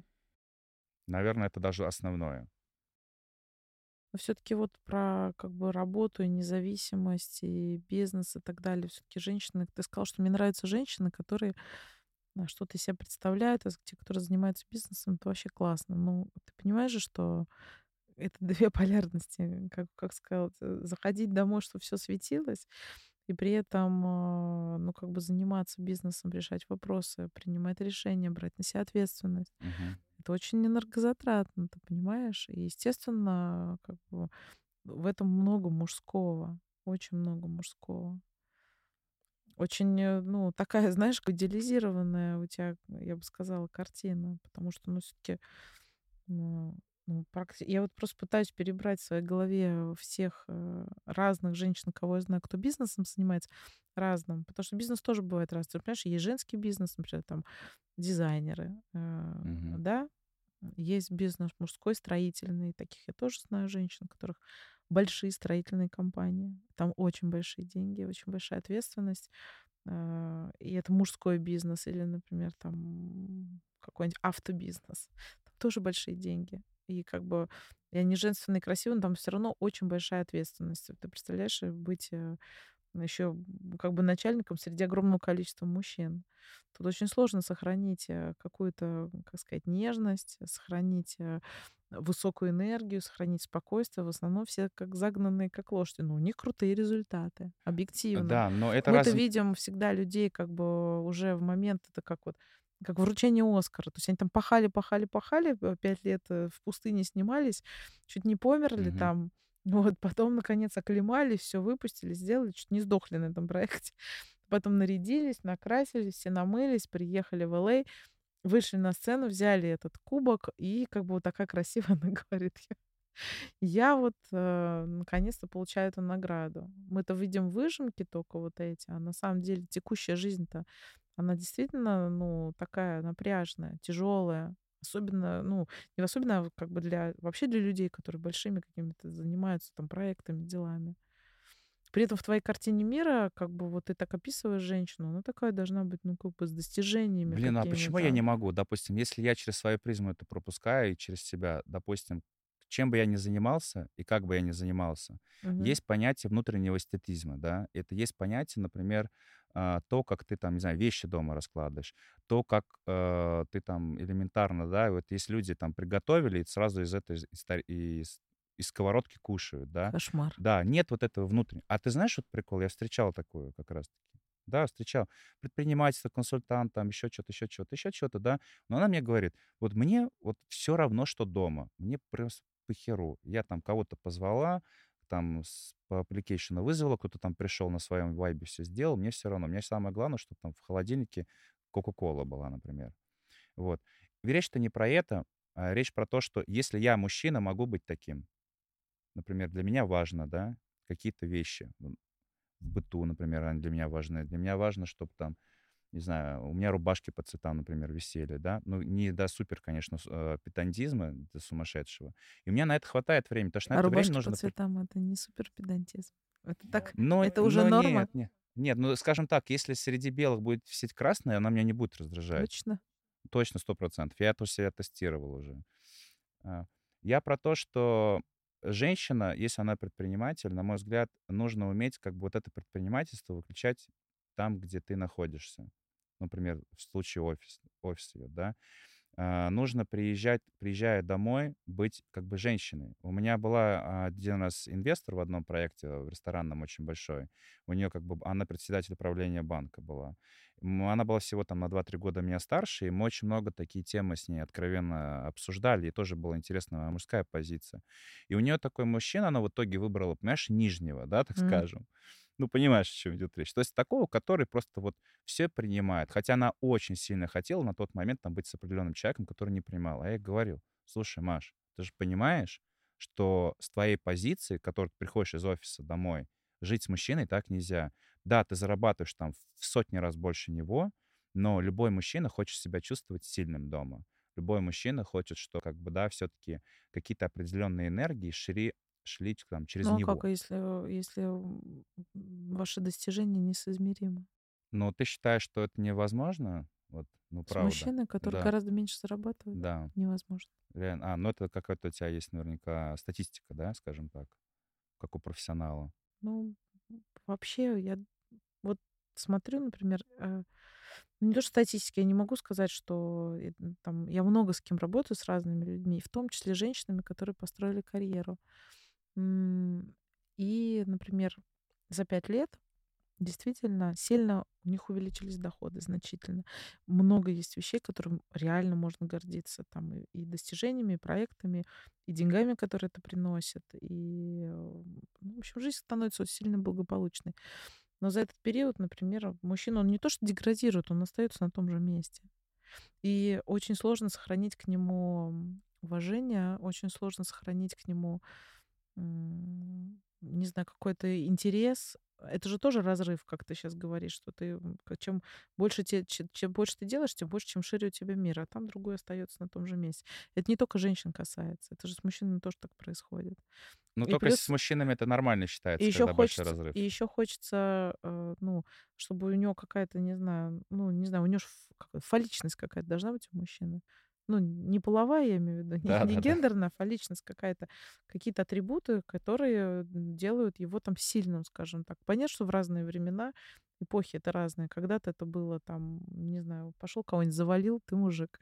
Сейчас мы уже такими варварскими методами не занимаемся, но все равно свои какие-то победы должны быть, понимаешь? Это же, ну, отождествляется как бы с мужчинами. А если вот такой вот большой разрыв, ну, реально, женщинам очень сложно. Ну, особенно... хорошо, вот про победу ты сказал. Представим себе, что... Как этот... ты себя чувствуешь в доме, например? Вот, допустим, вот ты привел пример с этой женщиной. Допустим, у нее гораздо больше материальных возможностей. Вот начнем с дома, самого простого. Где жить? Дом ее? Значит, хозяин кто? Дом кто купил? Да, но... Условно говоря, но она же сама себе выбрала, например, писателя. Мы же прекрасно понимаем, что особенно в нашей стране, если ты выбираешь себе художника, да, то его как бы максимум уже определен. То есть мы можем примерно посчитать да. какой-то его value, так? Да. И если ты выбрал такого мужчину как спутника жизни, но ты параллельно строишь себе империю там в девелопменте, угу. да, то ты должна тогда и себе задать вопрос, насколько ты справедлива к нему сегодня. А ты должна себя увидеть в своем максимуме через пять лет, и тогда не тратить его время, что, возможно, выбрал себе тоже художницу, да. Поэтому я всегда считаю, что это вопрос просто каких-то переговоров и внутренних согласий. То есть м- все может быть. И она как раз-таки через свой бизнес может помочь ему быть еще лучше, потому что неизвестно, как будет, если, например, она откроет для него... на свои возможности, там, печатное издание, допустим, да, и он же самопроявится, он раскроется в этом, а он дальше это масштабнет и франшизы по всему миру создат. Ну, условно, ну, а я ты не знаю. Как себя чувствуешь, если у тебя отношения с женщиной, которая гораздо больше зарабатывает, чем ты? Такое же бывает. Спокойно, спокойно. Вообще спокойно. Абсолютно. У меня как раз такие отношения мои были, которые вот там Триспе рассказывал, там было гораздо больше возможностей, чем у меня. Конечно, бывали какие-то иногда нюансы, да, что... Сама заработала или тоже наследство? Нет, там, там а, наследство было, mm. вот. И, конечно, какие-то там ну, возникают бытовые нюансы, которые ты не можешь, например, закрыть, ну, потому что там, человек, например, так привык, и тебя это поначалу как-то немножко... Тебя? Ну, да, меня конкретно, ну, типа, как бы некомфортно. Ты понимаешь, что ты не можешь борт поставить, алло. Ну, что я могу с этим сделать? Ну, вот человеку нравится, у него там семейный борт, ну, ты же не можешь его пойти и купить себе, да? Но ты как бы смотришь на это, и со временем как бы я просто понял, что, окей, это ваши возможности, они меня не касаются. Там, если папа тебе подарил какую-то поездку там с семьей, там, и ты там летишь там на Airbus там за семьсот миллионов, ну иди и лети как бы, окей, не проблема. Вот я даю, я даю столько, сколько я могу. Я вкладываю эти в отношения столько, сколько я могу, понимаешь? Но я себя не чувствовал в этом, в этом отношении как бы в позиции того, что я... я не знаю, там, семье служу или как бы потакаю ее желанием постоянно там или еще что-то. Я всегда держу лидерское настроение в любых отношениях. Если я не лидер, я просто из этих отношений ухожу. То есть, ну, как бы я, точнее, в них не вхожу, скорее всего, так. Поэтому, наверное, у меня их и нет очень много. У меня, у меня очень маленький опыт в личных отношениях. Я имею в виду там, где действительно я успел для себя... Понимаешь, я же тоже учусь, я же тоже ни хрена не идеальный чувак. У меня тоже бывает там куча своих искажений в отношениях. Мне женщины много чего подсветили в этой жизни. Я многому у них вообще научился, если честно. Вот и каждая новая итерация моя, так скажем, да, на бизнесовом, она как-то внутренне, ну, какие-то новые так внутренности может, меня раскрывает. Может, тебе не нужны длительные отношения? Это, как сказать, ну, как бы, может, это новая такая форма, ну, вообще новая форма, вот... не знаю, проживание жизни. Ну, ну нету все, ну нету, стар, как сказать, старые паттерны. Длительные отношения с одним партнером очень долго. Просто old patterns. Просто все время пробуешь новое, новое, новое. Новые люди, новые женщины, новые разные бизнесы, новый спорт, разные страны. Как бы. Даже в твоей большой картине, может, вообще даже этого нет. Просто нет. Я очень много думал об этом, если честно. ты сейчас прям попала в точку.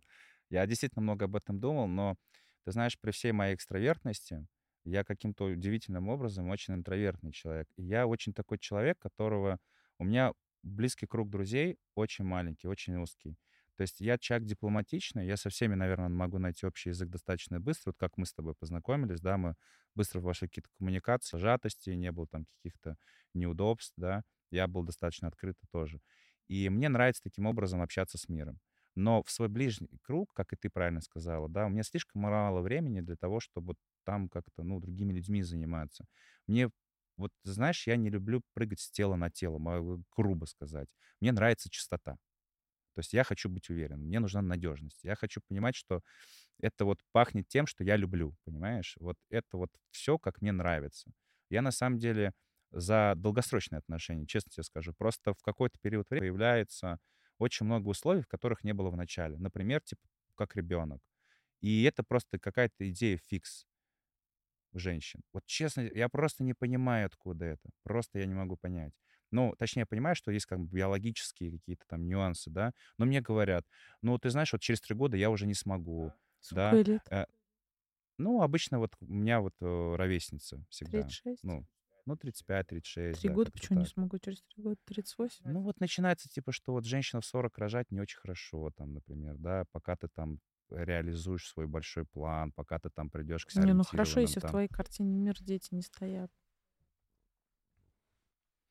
Да, ты уже, видишь, за это время привыкаешь к человеку, привыкаешь к тому, что, допустим, очень много... Может, об этом сразу надо говорить? Так сразу говорят, не надо. В этом-то вот, вот вопрос. Я в последние сорок минут пытаюсь это с разных сторон показать. В том, что в начале всегда очень все классно. Прям вообще зажигалка, понимаешь? Действительно зажигалка. Ну, возможно, конечно, моя вина тоже есть в том, что, ну, знаешь, в каких-то таких суперсентиментальных состояниях, назовем их так. Так, так. Ты дал надежду? Ты даешь такую легкую... надежду на то, что мне бы это тоже было интересно. Вот. Но ты, ну, понимаешь, я же как этот человек такой уже умный. Mm-hmm. Вот. Просто меня не по-умному слушают. Это, знаешь, как можно, типа, не врать и не договаривать, да? Mm-hmm. Там, условно говоря, там, сказать, но не дорассказать, там, условно говоря. Ты просто как бы говоришь, но ты э, конкретных не называешь дат, там, например, mm-hmm. или ты не даешь обещаний. Черный пояс. Вот. Такое, конечно, тоже происходит. Я тут записываю просто кое-что, разные мысли. Да? Да, не думаю, что я отвлекаюсь на телефон. Да. Ты, кстати, делаешь это очень незаметно, поэтому у тебя черный пояс по заметкам, наверное. Да, это правда. Это правда. Кстати, очень интересно будет потом, конечно, нас послушать. Я прям только что себя на мысли поймал, когда ты про заметки сказал. Думаю, что...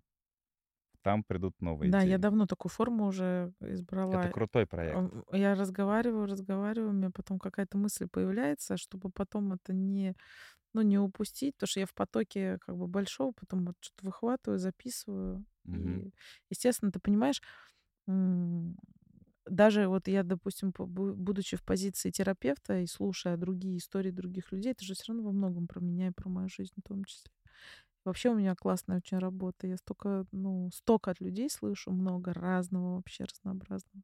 Естественно, мою жизнь это тоже очень сильно обогащает. Ну, как те, кто любит, например, там, кто-то там путешествует, там много-много видит, кто-то много читает, кто-то и читает, и путешествует. Я, кстати, очень много читаю. Это вот одна из форм. Что-то, что-то, что-то интересное? Слушай, я вот прям последние четыре года вообще философией увлекся. У меня, типа, дико торкает. Но я прям, типа, прям много-много читаю. То есть очень много книг в год. На тему...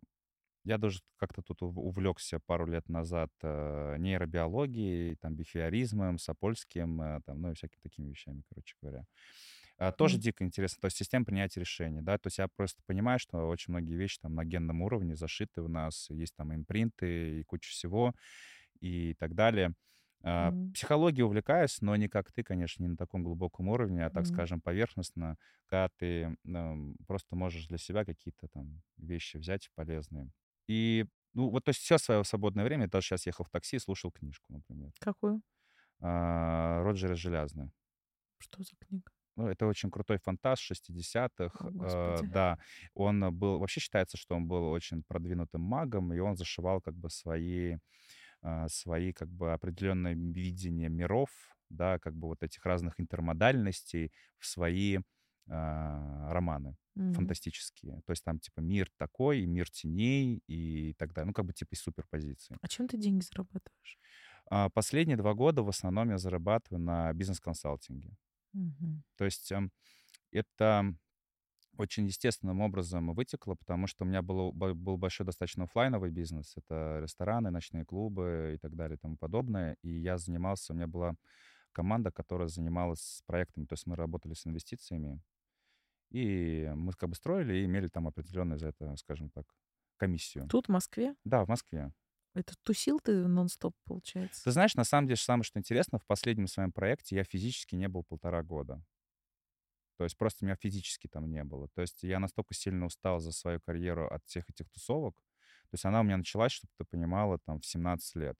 Когда мне было семнадцать лет, это было такое, типа были промоутерами, потом еще чего-то, еще чего-то. И это все... Алкоголь, наркотики, рок-н-ролл? Да, все это было. Все это было, но вот мне нравится во мне, что я очень быстро умел внутри себя находить какие-то новые интересы, чтобы отвлекаться вообще от этой жизни. Потому что обычно ребята, которые занимаются такой индустрией, они очень, ну, скажем, однобокие, наверное, я так могу сказать. Ну, в каком-то хорошем, наверное, смысле. И их интересы одни и те же. Они все хотят быть популярными, тусить, там, сегодня с Black Coffee, завтра на Ибице, завтра еще где-то там.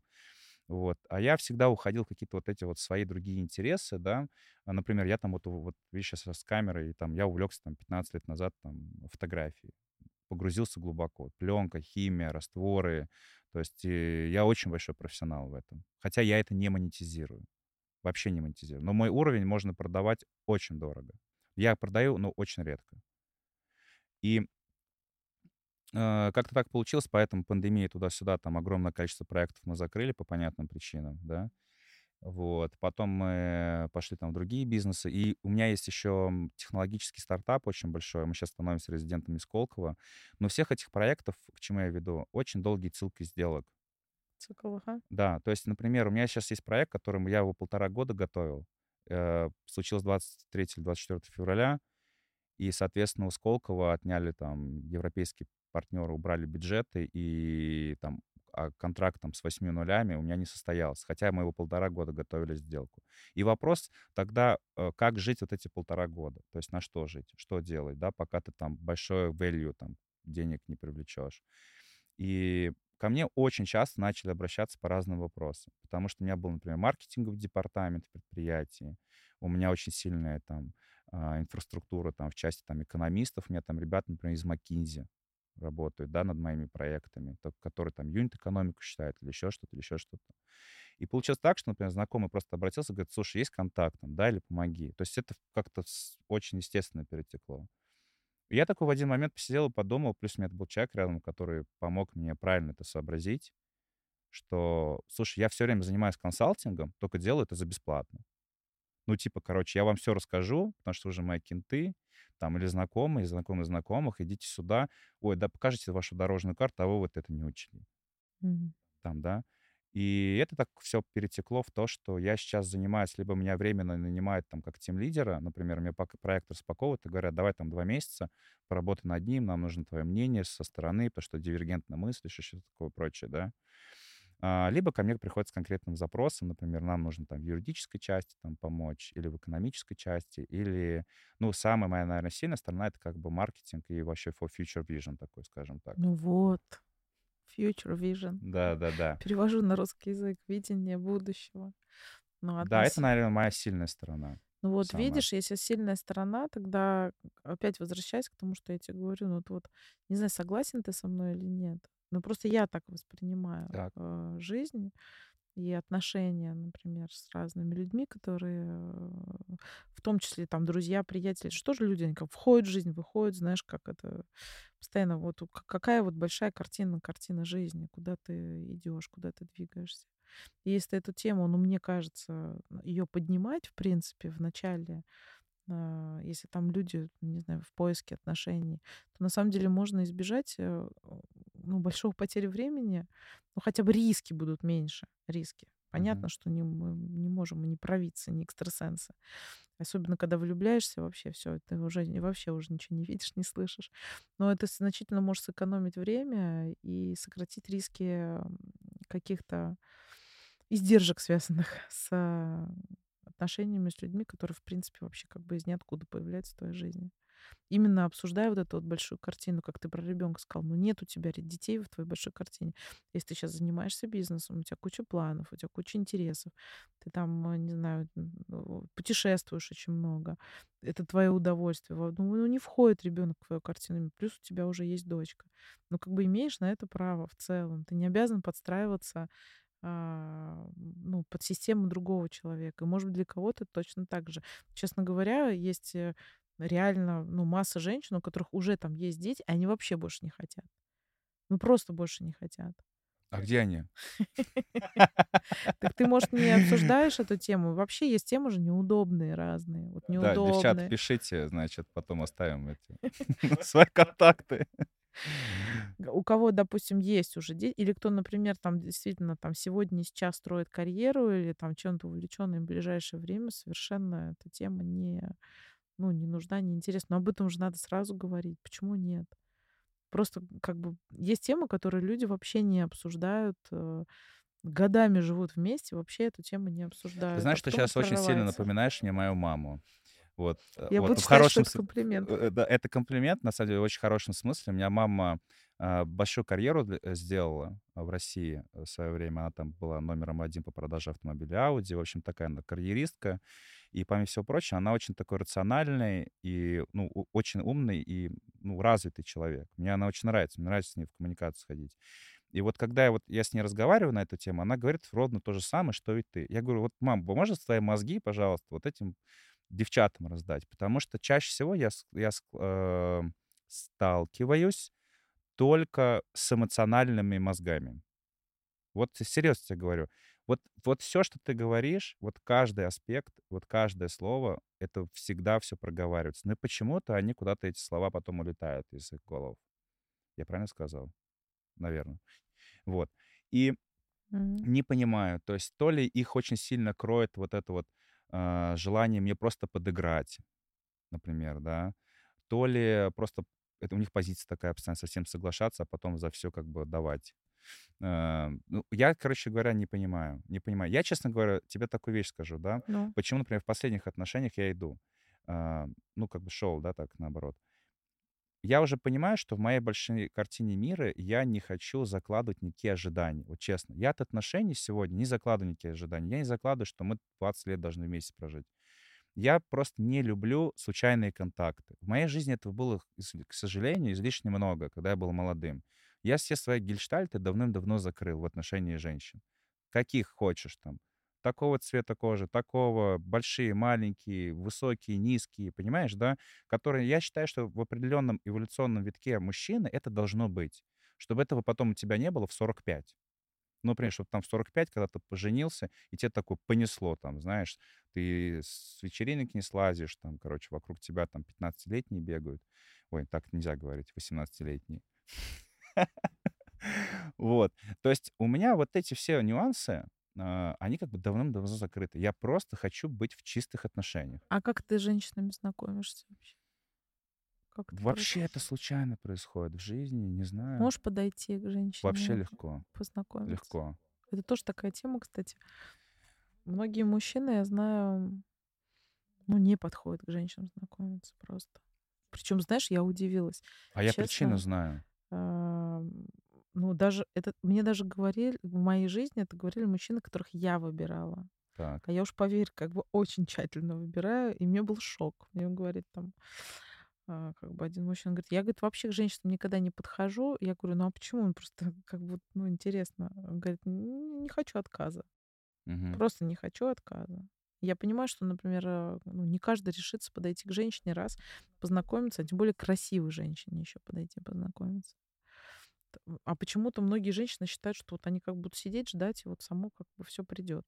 Это постоянно так, да. Вот. Не, как бы, во-первых, и не проявляя инициативы и так далее. Не знаю, я так хорошо отношусь сейчас всякие там соцсети, Тиндер, все такое. Мне кажется, это прекрасное место для людей, у которых вот есть барьер коммуникации. У тебя, у тебя легко с коммуникацией просто все. Самое, что интересно, про мои бывшие отношения, которые были три с половиной года, я познакомился в Инстаграме. Mm. Честно тебе. То есть это было очень легко. При том, что я думал, что она замужняя женщина. Mm-hmm. Реально. И у меня не было ни одной мысли. Я был на Галапагосских островах, серфил там и все такое. И мы просто очень легко... А, она прокомментировала, я очень много выкладывал еды, я супер люблю готовить. И типа, у меня такой был Инстаграм, где нет ни одной моей типа фотки, но я выкладывал всякие свои фотографии и еду, которую я готовлю. Кстати, хочу к этому проекту вернуться. И она прокомментировала какой-то мой салат. Типа, о, прикольно, клево сделано. Я прихожу, смотрю, и там нет ни лица, ничего, там дети со спины. Знаешь, вот это любят, когда ручки, ножки, там какие-то там, ну, просто атрибуты. Uh-huh. Вот, человек себя не позиционировал просто в соцсетях. И я там, спасибо, туда-сюда. Там какую-то мою историю комментировал. А где это? Говорю, это Галапагос. Смотрю, у вас дети. Вообще детям вашим было бы здесь прикольно интересно. Ну, какой-то такой просто был живой uh-huh. диалог. Мне вообще казалось, какая-то там тетя, не знаю, лет сорок пять, знаешь. А, ну, почему-то мне так показалось. И как-то мы там через два дня она там что-то мне прокомментировала. Сухо, вот без каких-то вещей. И вот я смотрю, какая-то коммуникация идет. Я ей пишу, слушайте, мы с вами тут несколько дней общались, я с ней исключительно на «вы». Хоть мне покажите, как вы выглядите, чтобы я понимала, кто там на, том, на той стороне провода, да. Вот она прислала фотографию, и мне она очень сразу понравилась. Вот. И мы таким образом с ней познакомились, и, конечно, меня все понесло, мы встретились, дикая любовь, страсть, там, ну, все как полагается. Но проблема была другая. Она была из Санкт-Петербурга, uh-huh. а я из Москвы. И ты понимаешь, uh-huh. вот эта вот любовь на расстоянии, uh-huh. это такое дерьмо. Да, это точно. И самое дерьмо не в том, что там ты переживаешь. Самое дерьмо в том, что вот бывает, человек вот резко заболел, тридцать восемь температура. И это происходит, например, в девять вечера. Или там в шесть вечера ты сидишь на совещании каком-то. В тот момент я был очень активный в бизнесе. То есть у меня там триста девяносто семь сотрудников, все uh-huh. такое. И ты просто, тебя рвет и мечет. И ты прям хочешь туда поехать. Но ты понимаешь, что с Сапсан-то четыре часа, плюс час добраться. Как бы вот ты уже в дороге весь постоянно на нервиках каких-то там, да. Или вы там, например, онлайн поругаетесь, ты хочешь приехать, примириться. И ты все время выпадаешь из своей реальности. Постоянно.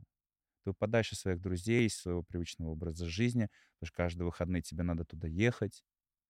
Ты уже не можешь сделать прыжки, например, на этих выходных. Тебе надо выбирать либо она, либо прыжки. Вот. И, естественно, чем больше ты идешь в отношения, дип-дайв, тем больше ты хочешь как бы чаще просыпаться друг с другом. Mm-hmm.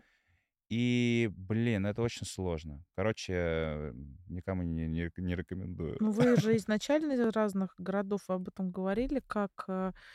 Ну, как это возможно ли?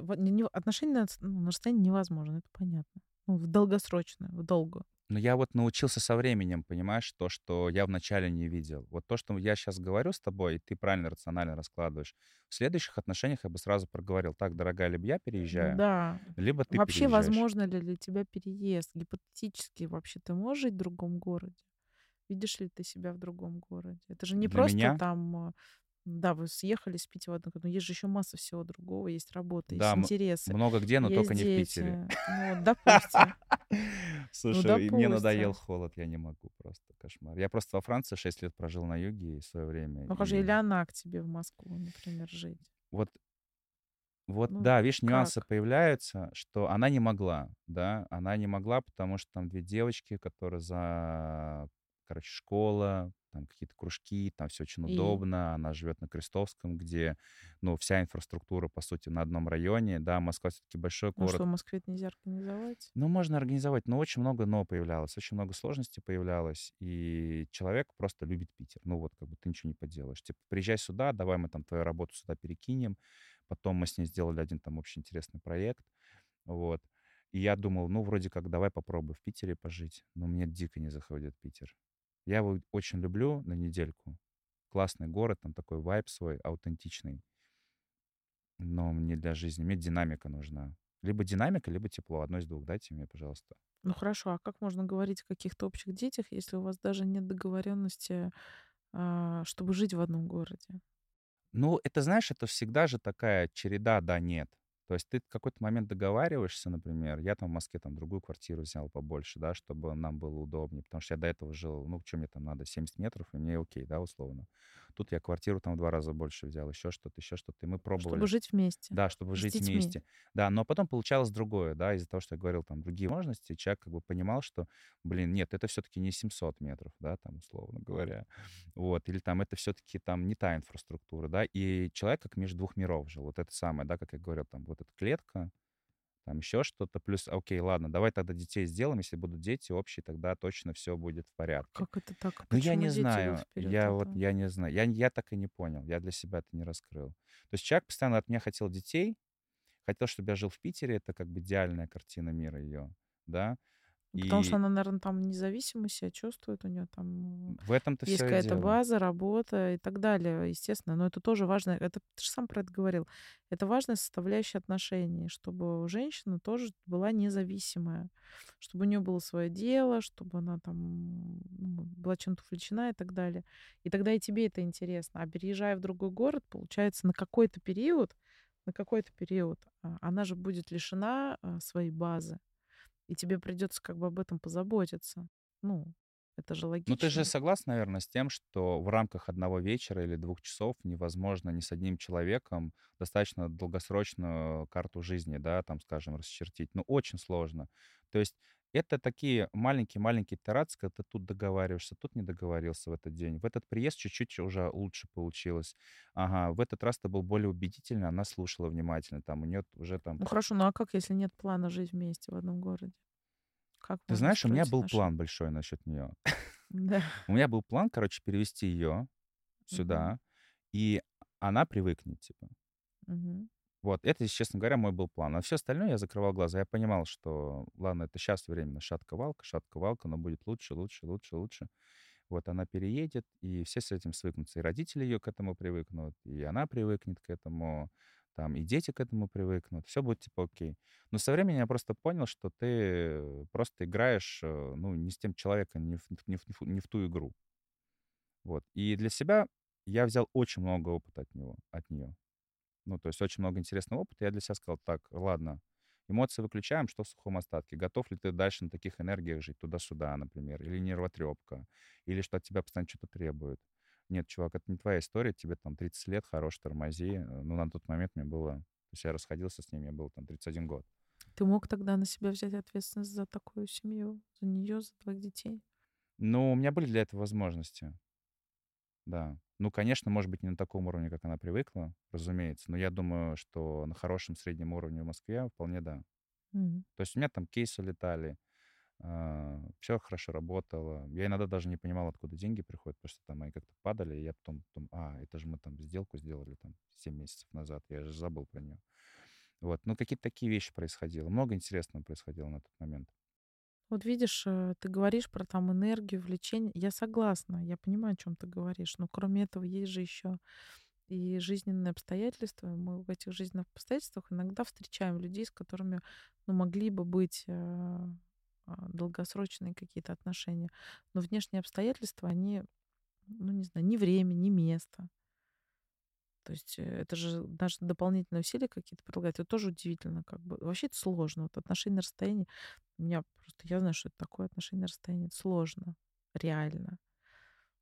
Иногда, может быть, даже проще с парашютом прыгнуть. У тебя тоже был такой опыт? Да, это проще с парашютом прыгнуть. Тут как бы коротко, экстремально, но понятно, что через какое-то время это закончится. А это, ну, требует наибольшего количества усилий. А плюс я думаю, что мы сознательно, бессознательно так устроены, что хотим избегать сложностей вообще в принципе. Ну, ты заходишь в подъезд, и, ну, скорее всего, на лифте поедешь. Зачем тебе по лестнице переться, когда можно на лифте подняться? Тем более сейчас еще в таком вот изобилии, ну вот это мое личное наблюдение, я не знаю, может быть, ты со мной не согласишься. Мне кажется, в таком изобилии сейчас и, а, женщин а, вообще у нас. У нас мужчины, в принципе, у них вот эта функция как бы добычи, а, она атрофируется вообще в принципе. То есть вот какого-то излишнего напряжения, ну, не хотят на себя брать просто. Не могу сказать, что это про всех. Там, не знаю, очень много мужчин очень достойных, которые готовы как бы брать больше и больше. Они как-то находят в этом смысл и удовольствие. Вот, вот у меня есть подруга, например, у нее трое детей, три дочери. Она вдова. Стала в тридцать лет. У нее три прекрасные дочки, красотки вообще. Ну, ты понимаешь, да, что такое три ребенка? Три ребенка это как бы это очень много денег. Реально.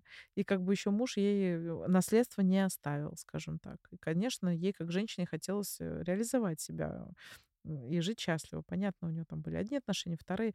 И в итоге она вот встретила мужчину, который на четыре года ее младше. И я вот наблюдаю их отношения. Сейчас она родила ему тоже дочку. У них теперь четверо детей.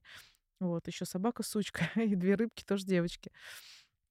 Но я знаю их, вот смотрю их историю, я понимаю, что он реализовал себя как мужчина через смысл того, что у него появилась семья. Да, это очень непросто. Я вообще, честно говоря, с большим уважением к нему отношусь. То, что взять на себя такие обязательства огромные, но это смело.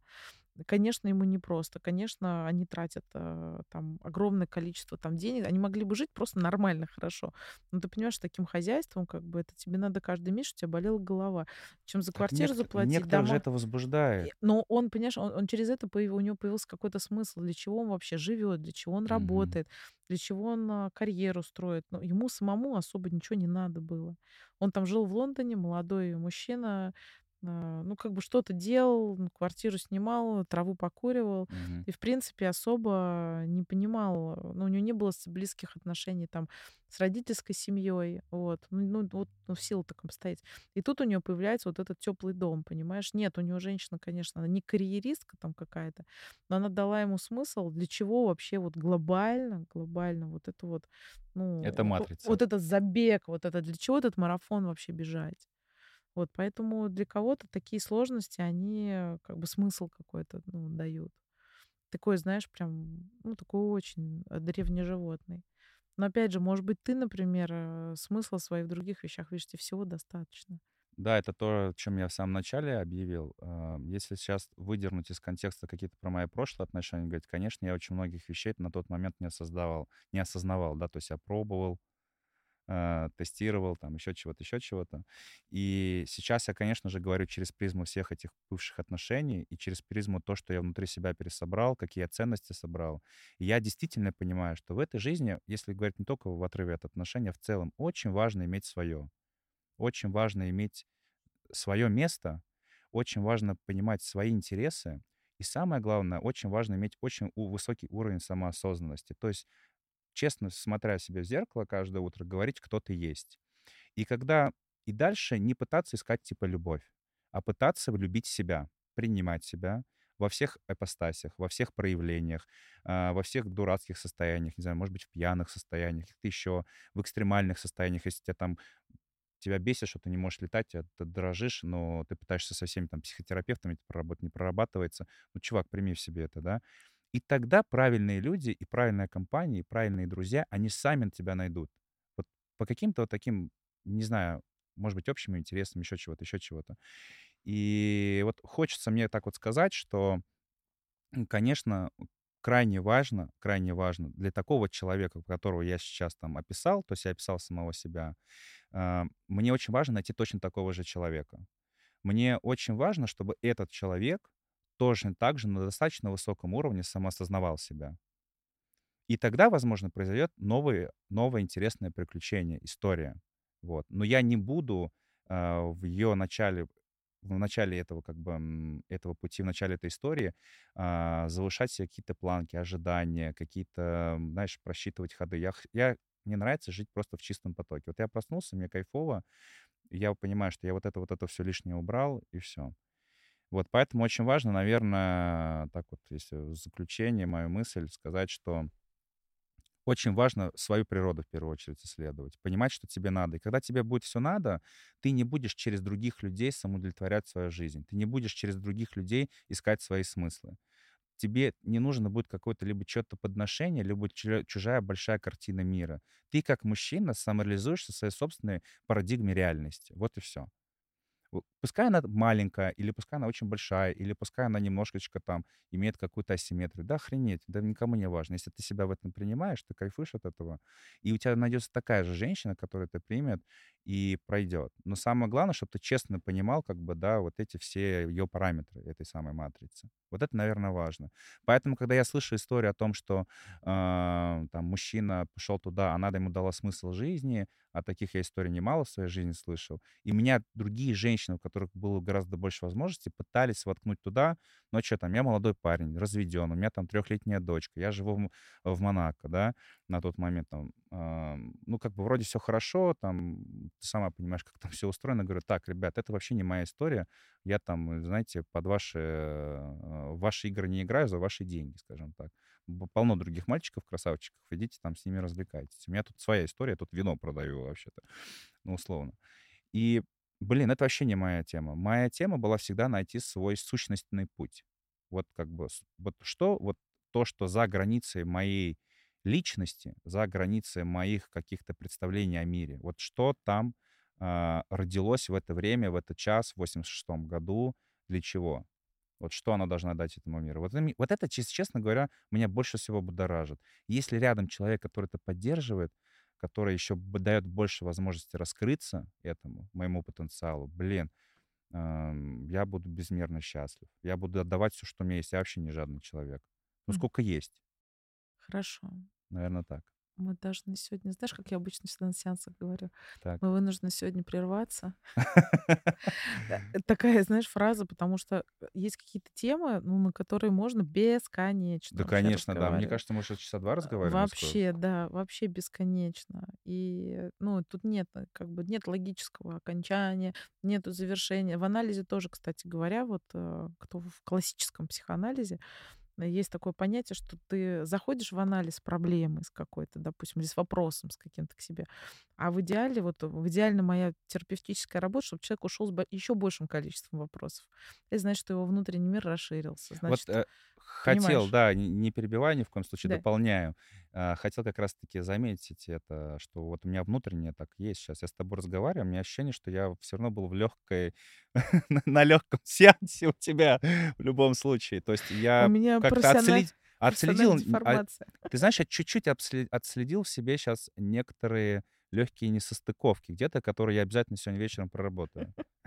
Слушай, а мы не должны быть последовательными или идеальными, вот как ты говоришь, что порядок, нет порядка. Ну, я поэтому я честно в этом признаюсь. Вот понимаешь, даже, ну, как бы, ну, и порядка и нету. Понятно, что и ты сам себе противоречишь, и я сама себе противоречу. Просто я опять возвращаюсь вот к, к парадигме того, что прояснять вот такие глубокие темы друг с другом, это очень важно. Даже на начальном этапе, неважно, правильно ты говоришь, ты никогда не знаешь, сколько у тебя там отношения могут продлиться. Тогда они будут длиной в жизни или длиной в день там, и так далее.